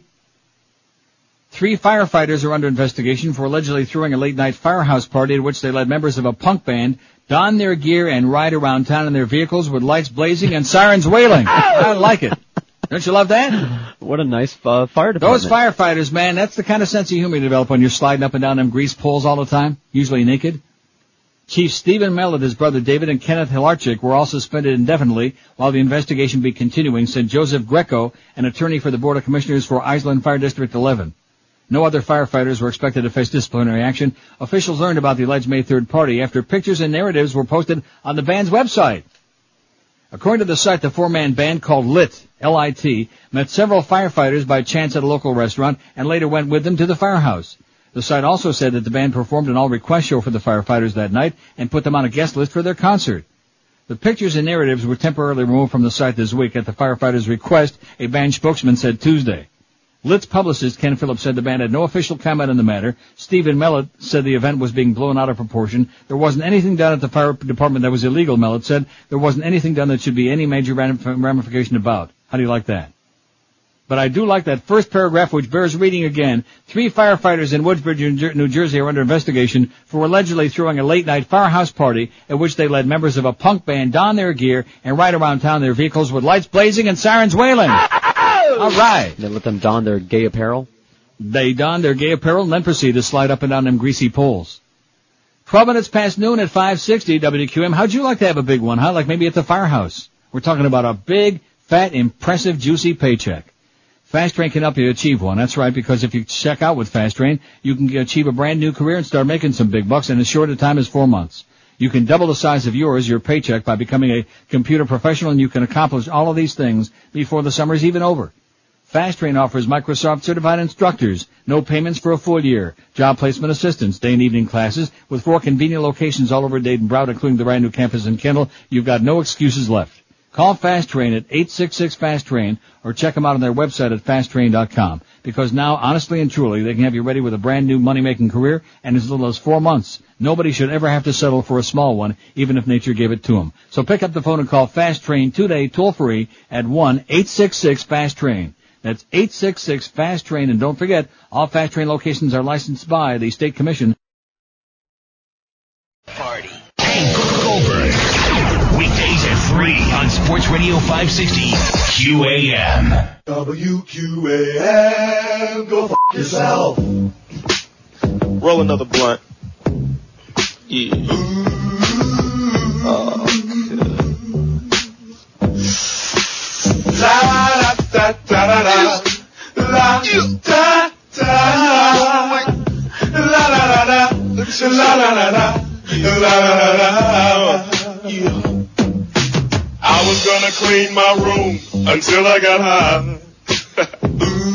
I was gonna get up and find the broom, but then I got high. Uh, la, da, my room is still messed up, and I know why. Why, man? Yeah, cause I got high. Because I got high. Because I got high. La da da gonna go to class before I got high. Come on, y'all. Check it out. Uh, I could have cheated and I could have passed, but I got high. Uh, uh, la da. I'm taking it next semester, and I know why. Why, man? Yeah, cause I got high. Because I got high. Because I got high. Go to the next. Go to the next. Go to the next. Uh, I was gonna go to court before I got high. Uh, I was gonna pay my child support, but then I got high. No, you wasn't. Uh, la da, they took my whole paycheck, and I know why. Why, man? Yeah, hey, cause I got high. Because I got high. Because I got high. La da da da da. I wasn't gonna run from the cops, but I was high. Uh, I'm serious, man. I was gonna pull right over and stop, but I was high. Uh, la da da. Now I'm a paraplegic, and I know why. Why, man? Yeah, cause I got high. Because I got high. Because I got high. La da da da da. I was gonna make love to you, but then I got high. I'm serious. I was gonna eat your pussy too, but then I got high. Now I'm jacking off, and I know why. Turn this off. Yeah, Because I got high. Hey, do that over, because man. I got high. Come on, man. Don't, no, no, come on. Go, go. I messed up my entire life because I got high. Uh, go, go, go. I lost my kids and wife because I got high. Say what? Say what? Say what? Say what? Now I'm sleeping on the sidewalk and I know why. Why, man? Yeah, hey, cause I got high. Because I got high. Because I got high. La la la singing this song because I'm high. Baby, oh. I'm singing this whole thing wrong because I'm high. Bring it back, bring it back. And if I don't sell one copy, I'll know why. Why, man? Yeah, cause I'm high, cause I'm high, cause I'm high. All right. He really is high, man. Shoot, shoot, shooby doo. Top 20 at 560. WQAM. We got Joe Rose for the Mad Dog at 1, and you got your ball game at uh, 2.30 pregame game time at 3.05. Joe Zagacki at 6. Oh, and then the big oh. at 10. Proving that life isn't always perfect. Joe and Mark the Dirty Boys overnight. We'll be at Gatsby's in Boca tonight, 7 to 9. Giving away a bunch of crap and also something good. You can register to win a trip to Lake Tahoe. And the Beck's models will be there with specials on Beck's beer. Gatsby's is in Boca off Hillsboro Boulevard on 18th Street between Military and Powerline. 370 votes on our poll, the best TV show of all time. And most interesting, let's look at it from the bottom now. You see that there are three that All have right. no votes? ER, Let's look at the bottom. Baywatch, and Barney. Baywatch has got no votes. Oh my god. Oh my God. Wow. Man, what bad memories these. Well, probably they're thinking of David Hasselhoff since you mentioned him yesterday. And Pam Anderson. In other words, you didn't think she looked good on that show. No, plastic, overstuffed, peroxide reeking, long ass nails look like a hooch. Well, I'll tell you one thing. She was no uh, Natalie Portman. I'll tell you that. Damn straight. That's a lady. a classy lady. oh. God. The less I say, the better off it'll be. Okay. Anti-Semite. And, and like I said before, whatever his name, Hans Christian Andersen, or whatever the hell his name is, uh, Hayden, Hayden. Christensen, he's a lot prettier than she is. And also of legal age. Barney Miller doesn't have one vote. St. Elsewhere and Code, here's the ones that I can't even do all the ones that have won. Dick Van Dyke Show, Oprah Winfrey, Alfred Hitchcock Presents, Rowan and Martin's Laugh-In, Larry Sanders Show, Frasier, Price is Right, Carol Burnett Show, Leave It in Beaver, Kojak, and St. Elsewhere. Each of them have just one. Boy. So really, basically, in double digits, all you've got is like two, four, so we've got almost 400 votes. Two, four, six, seven.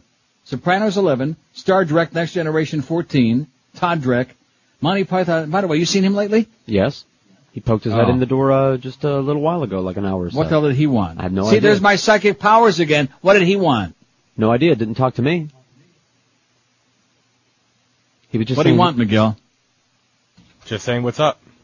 Yeah, what's up? What's up? Anyway, not, this, I'm just going to bite my tongue because he just infuriates me. At least the other people, we got some real boneheads there in the sales department. At least the other people try. You know what I'm saying? They'll make an effort. They'll, they'll, they'll make a little bit of a half-assed effort. But here is a man who refuses absolutely to service his accounts. I get copy from this guy about once every seven years. Then the audience hears me struggling desperately trying to make something new and exciting and different out of like the same uh, Schmidt that this guy handed me like seven months ago, ten years ago, seven weeks ago. Uh, by the way, Happy Shavuos. Did you know Shavuos starts tonight? No, I did not. Let's hear it. Oh, Good Happy Yom Shavuos. Have a season Shavuot.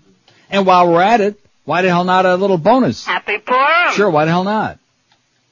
So anyway, uh, All in the Family 61, Simpsons 55, MASH 37, Seinfeld 36, there's a battle.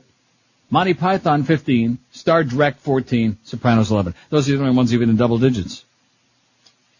Moving right along to show you, like I said before, America continuing striving desperately to find all the mediocrity it can. Sonny Bono, how's he doing? Seen him lately? I guess not. no. But then his wife picked up right where he left off. That bitch. Now, was the boss born to run for U.S. Senate? Have you heard about this? No, are you kidding? No, I'm not kidding. I wish I only, I only wish that I was kidding. S- Some in New Jersey put out the call for Senator Spring, uh, Springsteen. In other words, the idea being he sure as hell can't sing, but maybe he can like, uh, run, uh, the office. Maybe he can like, uh, stir the political pot. Trenton, New Jersey, but in fact, if you wanna, oh, you ever smell Trenton, New Jersey? No, thank goodness. on the day on the day of your worst diarrhea that you've ever had in your life, on the day of the worst in intestinal problems you've ever had, nothing ever smelled like Trenton, New Jersey, except maybe Newark. A group of New Jersey political activists fed up with the usual crop of political candidates announced a plan this Tuesday to draft rock star Bruce Springsteen to run for the U.S. Senate as a true representative of the state. Yeah, I think he's perfect for Jersey. He sucks just like that state. With guidance from Doug Friedline, a former 98 campaign aide to heavyweight wrestler turned Minnesota Governor Jesse Ventura, the group called Independence for New Jersey launched a signature drive to put Springsteen on a general election ballot. They need only 800 signatures, but there's a big problem. Nobody's talked to the boss about the idea. The boss.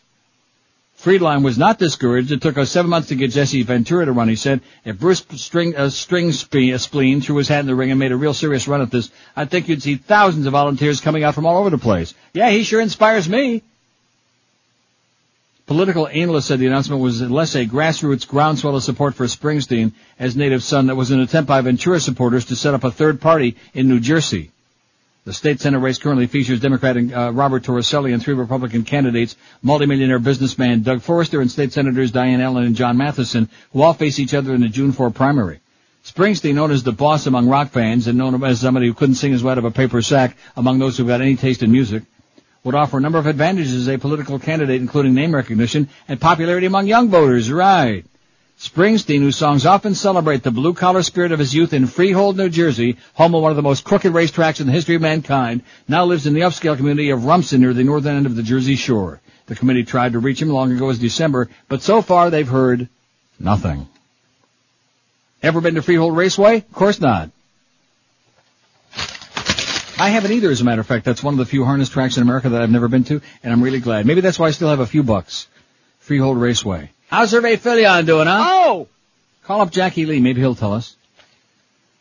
26 past noon at 560 WQAM. When you shop for quality footwear, selection and professional service are always mighty important. But, by the way, speaking of footwear, did you pass along that information I told you yesterday? No, I couldn't find him. I'll find him today. Okay, thank you. Don't worry.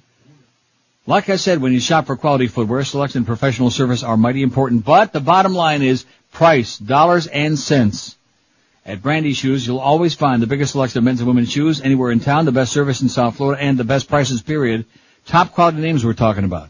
Like Rockports, SAS, Sperry's, Timberland, Naturalizer, and lots more. And with their humongous, amazing selection in this mega store, you're probably never going to hear anybody say to you, sorry, mister or ma'am, we don't have that style in your size, because they've got a humongous selection.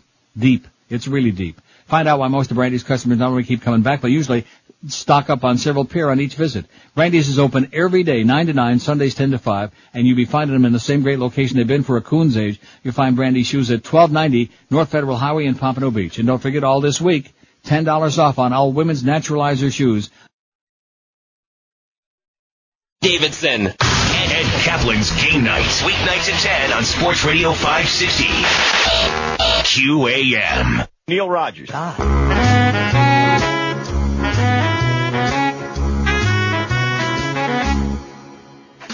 First you pull your pants down around your knees. Pull back from your desk and spread apart your feet. Firmly wrap your hands all around your knee. Then pull up and down, pull up and down and jerk that knee.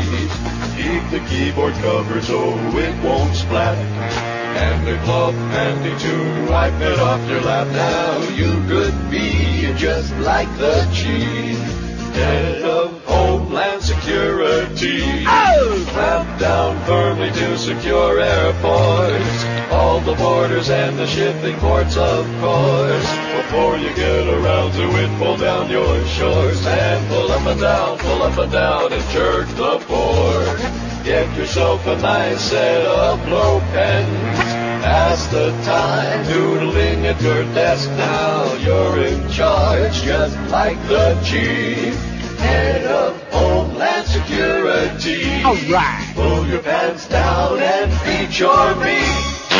1231 at 560 WQAM. 63 for all in the family. Simpsons 55. It's still pretty close. It's tight. Speaking of tight, players, baseball strike inevitable, says the AP. What a joke. Haven't I been trying to tell people this, but they don't want to listen to me because they got nothing else to talk about? Haven't I been trying Uh-huh. for weeks to tell people this? With no labor agreement in sight, some baseball players think it is inevitable that the union will set a strike date for August. And you know what everybody in the free world is going to say to baseball when they do that? Bye, bye, bye. You got it. Bye, bye, bye. Even those uh, who haven't done it already. And some of those who are on the borderline. That's really the only thing we can do, pitcher Mike Stanton, the Yankees player representative said today or yesterday. It's not a situation where we have a lot of options. Right. Union officials told players' agents at a meeting in New York on Tuesday that the staff is considering if and when to set a strike date, two agents said yesterday, speaking of course on the condition of anonymity. Union head Donald Fehr, who says the only thing we have to fear is him, who told players during spring training to prepare for missing their last two or three paychecks, is to hold uh, a similar meeting with West Coast agents in Los Angeles today. For now, the union's trying to play down the possibility of a work stoppage, which would be baseball's ninth since 1972. The executive board has not yet considered whether to set a strike date, Fehr said. We hope not to have to do so. The consideration of a strike date, first reported yesterday by the New York Times, is of little surprise. Players are unhappy that owners, in an effort to slow payroll growth, have proposed a 50% luxury tax on the portions of payrolls above $98 million. Management also angered players by asking to increase the percentage of locally generated revenue that teams must share from 20 to 50% after deduction for ballpark expenses. Owners have promised that though the world, through the World Series they will not attempt to declare an impasse in talks and implement their proposals, the union fears management will do so immediately after the postseason in an effort to slow salaries for 2003. For them to rattle their strike date, uh, strike date cage is frankly disappointing and in my view un, uh, un, uh, counterproductive, said Bob DuPuy, baseball's chief operating officer. We didn't put proposals on the table that were designed to provoke a work stoppage. There's no salary cap. There's no rebate or excise tax like the other leagues have. We put proposals on the table that were designed to allow bargaining to an agreement. So it's disappointing when the other side decides to threaten a work stoppage, which is certainly not their only option. In the view of management, Commissioner Bud Selig has already made a concession by saying owners wouldn't lock out players or implement its proposals during the season. The union views that pledge as meaning little since 2002 salaries already have been determined when Selig made that pledge March 26th. We bargained last time for the ability to affect 2002, and we chose not to exercise our bargaining rights, our leverage, DuPuy said. We're going to continue to lose enormous sums. Owners claim $232 million in operating losses last year on revenue of $3.5 billion. Players are suspicious, but they haven't challenged the figures at bargaining sessions, management lawyers say. In 1993, the last season before the 232-day strike that wiped out the World Series for the first time in 90 years, baseball revenue was 1.87 billion. The average salary has doubled from 1.17 million at the time of the strike to 2.38 million dollars this season. How do you like that? Every year, the owners cry poverty and look at the industry and it's almost doubled financially. Cleveland Indians player rep Charles Nagy said, talks for an agreement to replace the one that expired November 7th begin in January, but the sides have had only sporadic meetings. What's frustrating is we've had this whole year and we can't sit down at the table and come up with remedies, said Texas Rangers Alex Rodriguez, who's only making 25 million a year. Unfortunately, a work stoppage or some sort of strike is the thing that's going to make us come together and unite and come up with remedies. Oh, God. Don't you feel sorry for all of these people? No. I do. I'm weeping. Here's a punk that's making $25 million for playing baseball and putting a jockstrap on and patting his buddies on the uh, butt in the, uh, the shower after the game. And he's, he's talking about labor negotiations. Most of these guys should kiss the goddamn ground that they're making anything. CBS News poll has found that confidence in the Catholic Church leaders, as a result of their handling of church sex abuse scandals, has uh, fallen. Isn't a surprise to you? I'm shocked. And most believe that Cardinal Bernard Law, Archbishop of Boston, should step down from office. Absolutely correct, sir. Even as depositions began in a civil case against the Boston Archdiocese for its handling of charges of sexual abuse of minors by a priest, the public's opinion of the way Catholic Church, of the way Catholic Church leaders have handled charges of sex abuse by priests has continued to decline. Now, only one in about 10 Americans and just 14% of Catholics think church leaders have done a good job. Two weeks ago, positive assessments, while low, were about twice as high. The number of Americans who think U.S. leaders of the Catholic Church are doing a poor job is now 83% compared to 61% who thought that about two weeks ago. Catholics are becoming increasingly critical of their church leaders as well. Nearly 8 in 10, which sounds like 80% to me, think church leaders have done a poor job handling the charges of sexual abuse by priests. This number is up from 62% who felt that way just two weeks ago. Are you following the changes in these numbers? I sure am. I'm charting them. Yeah. Two weeks ago, poor job, well, I mean, we'll even go through them again, okay? It's, it's, it's like a gigantic snowball and it's going down a huge snowbank, man. And it's growing like topsy. Seven, uh, let's see, some of that drop in evaluation of church leaders may be due to the almost universal negative assessment of Cardinal Bernard Law and his deposition in the Massachusetts civil case. Cardinal Law, Archbishop of Boston, began his deposition last week in a civil case against the Archdiocese about their response to charges of sex abuse by a priest. 79% of Americans do not believe Cardinal Law is telling everything he knows about the situations involving a priest in his diocese sexually abusing children and teenagers. Only 5% say he's telling all he knows. Most Catholics also think the Cardinal is not telling what he knows. 75% of Catholics. And they asked, should Cardinal Law resign? Of all respondents, 64% said yes, 19% said no, and of Catholics, again, 64% said yes, but 24% said no, but 64% of everybody said yeah. When in doubt, kick him out. And it should be a lot higher than that, by the way. Well, yes. But you got a lot of brainwashed people out there because somebody puts on a smock or a frock or any of those, you know, just like uh, Friar Tuck. Look at him. Newcomer poised to become Dutch Prime Minister. This is uh, poor Hans. I hope Hans isn't listening today. A political newcomer was poised to become prime minister after a dramatic shift to the right in elections yesterday that swamped the governing socialist after eight years at the helm in Nederlands, Holland. The outcome was a severe defeat for Prime Minister Wim Kok's Liberal coalition that brought the Dutch steady growth since 1994, but was punished for ignoring public concerns about drugs, immigration, welfare abuse, and lax law enforcement. In the swing to the right, the upstart party of slain anti-immigration populist Pim Fortuyn, Pim Fortuyn's list, swept into the legislature with 26 seats. A few months ago, the group didn't even exist. With 88.6% of the vote counted, Jan-Peter Balkenende's Christian Democrats won 43 seats, a gain of 15 in the 150-member parliament. Balkenende, a 46-year-old Christian philosophy professor who took over the party just eight months ago, declared he was ready to take on the responsibility of forming a government. Citizens want a different kind of politics, he be saying. Kok's governing socialists were seen plunging from 45 to 23 seats, and his liberal allies from 38 also to 23, according to the results. Fortuyn, who was killed May 6 by a single gunman, brought these issues to the forefront, tapping into a groundswell of discontent with Holland's ruling politicians and their tolerant policies.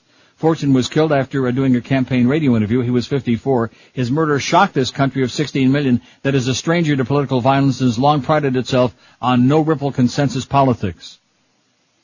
Or is that no nipple? The results proved Fortuyn's party, or rather, it should say approved, whatever, and their uh, allies could marshal a comfortable parliamentary majority for a right-wing government. At the outset of the voting, Kok told uh, voters that his eight years at the helm brought them formidable growth and prosperity. He said the elections are about my legacy. Well, evidently they didn't like his legacy, and he's uh, small potatoes now. How do you like that, huh? It's the way it goes. They don't like them foreigners. I think that's what it boils down to. George, don't take it personally, but oh, I don't. They don't like foreigners. Like you? I mean, Miguel, he was born in Chicago. I just mentioned these things in passing. 21 before 1 at 560 WQAM. Joe Rose will be along at 1 o'clock. If you're tired of hassles with your cell service, if you're tired of that $50 a month plan that you thought you purchased and then winding up costing you hundreds of dollars a month instead of 50, then get on the team with Team Celtec. At Celtec Communications, your authorized Nextel representative. For over 25 years, Celtec's been providing South Florida with the best service and they take the hassle away from dealing with the cellular company, not to mention the expense. Right now, Nextel's shared rewards plan allows you to share 4,000 monthly minutes with free incoming calls for only $54.99. Celtec's got a great selection of other plans too, no matter what your budget, with most including free incoming calls, nationwide long distance, free caller ID, free voicemail, and Nextel's unique Direct Connect two-way radio feature too. So whether it's one or a thousand phones or a zillion, take it from me and our very own starting quarterback, Jay Fiedler, the spokesman, Celtec Communications, your authorized Nextel representative, is the only smart way to go. Call 1-800-CELTEC2 today and get connected. That's 1-800-C-E-L-T-E-C and the number 2. Celtec Communications keeping us Lauderdale. The Joe and Mark Show. Overnights on Sports Radio 560. Q- QAM. I like the wee wee.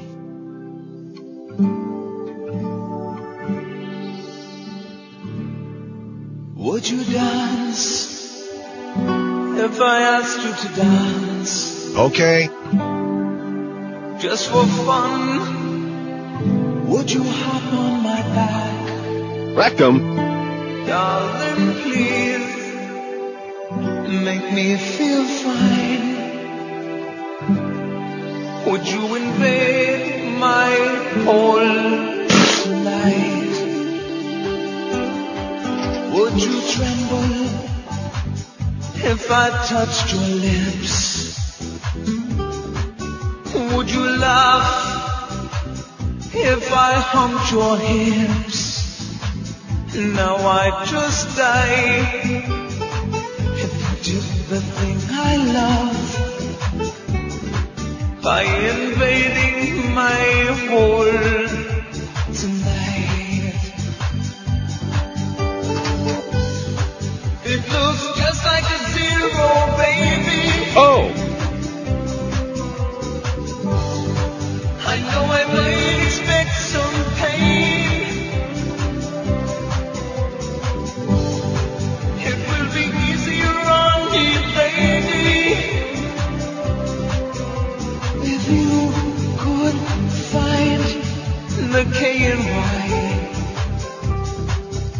If we danced, would you unbuckle my pants? Yes.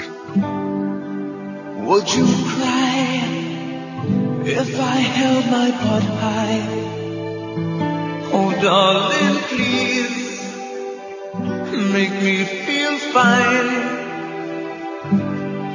And just invade my hole tonight. Oh, please invade Rectum. tonight. Yeah, he's something else than Enrique, I'll tell you that. 1245 uh, at 560 WQAM. Speaking of the mob, might as well stay on these stories, right? Always got some good mob stories for you every day. We love the mob stories. Mob enforcer says FBI agent warned mobsters of pending indictments. What did I tell you about the FBI, huh? It's enough to make you scream, enough to make you want to crap your pants. And that's your tax money, by the way. Our tax dollars hard at work again, supporting the FBI. A confessed mob enforcer testified yesterday that a former FBI agent, through him, tipped three alleged gangsters that indictments against them were imminent, prompting two of them to flee. Kevin Weeks. Yeah, I thought he was a goalie for Carolina. Oh, speaking of Carolina, oh, I forgot about that game tonight. I keep trying to put it off. I keep trying to pretend that like that game against Ottawa the other night, that was the end of it. Should have been. That's it. We're happy. We're ecstatic. We won. That's it. Enough already. Kevin Weeks, not the uh, dark-complected goaltender for Carolina, along with Arturs Irbe. Kevin Weeks testified in the federal racketeering trial of retired FBI agent John Connolly Jr. that Connolly visited him at the South Boston liquor store where he was where he worked to pass on the warning. Connolly was the FBI handler for mob informants James Whitey Bulger and Stephen the Rifleman Flemmi. He's pleaded innocent to racketeering, obstruction of justice, and conspiracy charges. Weeks said on December 23, 1994, that he and Connolly spoke in the liquor store's walk-in cooler, which they knew could not be easily bugged, and Connolly said indictments for Bulger, Flemmi, and Mafia boss Frank P. Cadillac Frank Salemme were being prepared over the Christmas holiday. Weeks, the self-described right-hand man of Bulger, testified that he contacted Bulger immediately, and Bulger promptly fled. Bulger's been on the run ever since and is on the FBI's most wanted list. Weeks said he called Flemmi, but Flemmi didn't believe him because he said his source within the state police, Lieutenant Richard Schneiderhan, hadn't said anything. he was insistent that his guy was on top of it, Weeks said. Doesn't this sound like uh, that scene from The Godfather? You know, like we have people, uh, newspaper people on the payroll? Yeah, don't, yeah, they'd like a story like that. Yeah. They just might. Fleming was arrested January 5, 1995. Last year, Fleming struck a deal with federal prosecutors to settle three charges against him and is awaiting trial for his alleged role in 10 murders. Scheider, uh, what is his name? Schneiderhan, who was pleaded innocent, is awaiting trial on corruption charges. Salemme, or is that the Solani? See, you got all hockey names in Salami. Oh, and by the way, that's right. I forgot about him. By the way, Colorado won one nothing last night. What a shame. Peter Forsberg. And see, there's the Leafs in, in reverse. Leafs get everybody injured and they still win, and Colorado gets Forsberg back, and that's the only reason they win. Without him, they'd have been long gone. Patrick Frog and all. Salemme fled but was captured in Florida in August of 95 and is serving an 11-year prison sentence after pleading guilty to various charges, including bribery and extortion. Connolly, 61, is accused of taking bribes and tipping Bulger and Fleming about the indictments. He's also accused of giving the pair information about other FBI informants who were later killed. Hmm. Connolly denies any wrongdoing. He said he was just doing his job, didn't know the extent of the gangster's crimes. Weeks said he was testifying under a plea deal in which prosecutors have agreed to recommend a sentence of between t- 5 and 15 years in prison. On Tuesday, we already had this, on Tuesday Weeks testified about his role in the slaying of Brian Halloran. Prosecutors say Halloran was killed after Connolly told Berger and Flemmi that Halloran had implicated them in the murder of businessman Robert, Roger Wheeler. Bulger and Flemmi were the leaders of Winterhill Gang, an Irish crime syndicate that ran gambling, loan sharking, and other rackets in the Boston area. Oh! Well, I tell you, that Boston area sure got some problems, you know what? As much as a beautiful city it is, with a lot of living and breathing people and institutions of higher learning and lower learning, all of these things, pretty crappy radio though, but nevertheless, in spite of all of those things, they got a lot of problems. Child abusing priests, crooked archbishops, mafiosi running wild. A lot of good Italian restaurants on the North End. Can't believe you've never been in Boston. Sorry. One day. Yeah, let's take up a fund. Okay, we're going to send Joe to um, Chicago. I think that's where it was going to be, and George to Boston. All right. And we're going to send Miguel to um, Cardenas to visit Alien. Don't you think that would be that would be just a beautiful thing? Can you imagine the I'll bonding that would go own on?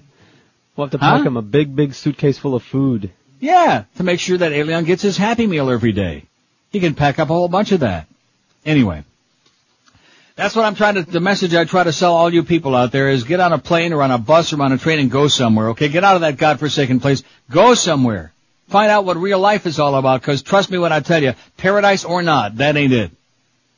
I wonder how, how much longer he's gonna be saying that, you know? My good close personal friend, the Mo, Mo Meister. I know he's, uh, you know, he's trying to like uh, blue sky and all of that. But boy, wait till it gets to be like about the uh, second week in August when it's been 120 degrees in the shade every day for like two and a half, three months. Hey, speaking of that, speaking of schwitzing your brains out, how about cooling off with some great Champion Lyte? Sounds good to Oh. me. That's right.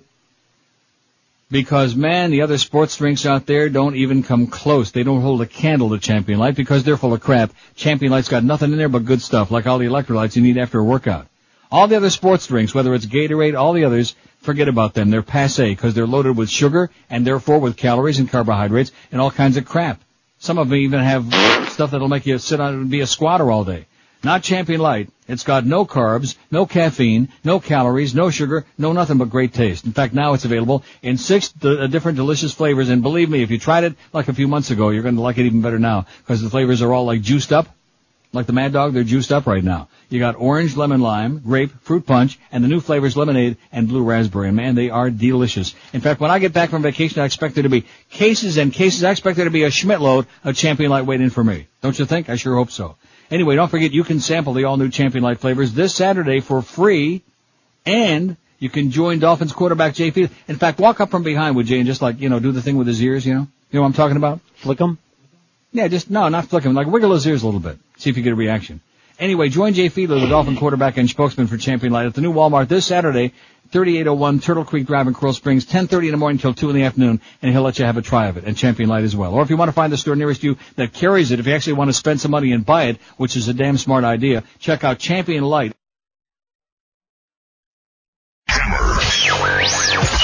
This Friday, live from Baltimore on Sports Radio 560 QAM. He's got a big heart on.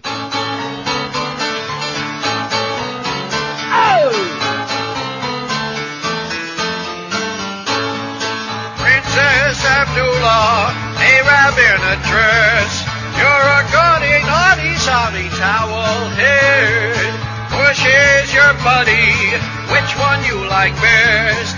Now that you can call the shots here in the U.S., do you have the change to break a hundred? How far does Georgie's tongue go up your butt?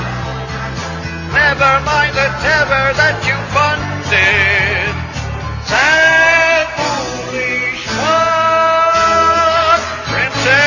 Princess Abdullah, oil in your veins. You and that retarded Bush are both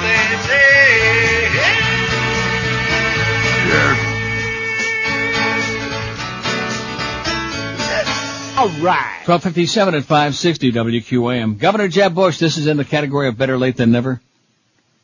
Governor Jeb Bush signed a bill yesterday making it a felony for state workers to falsify records, even punishable by more severe uh, punishments than uh, throwing a spitball in class.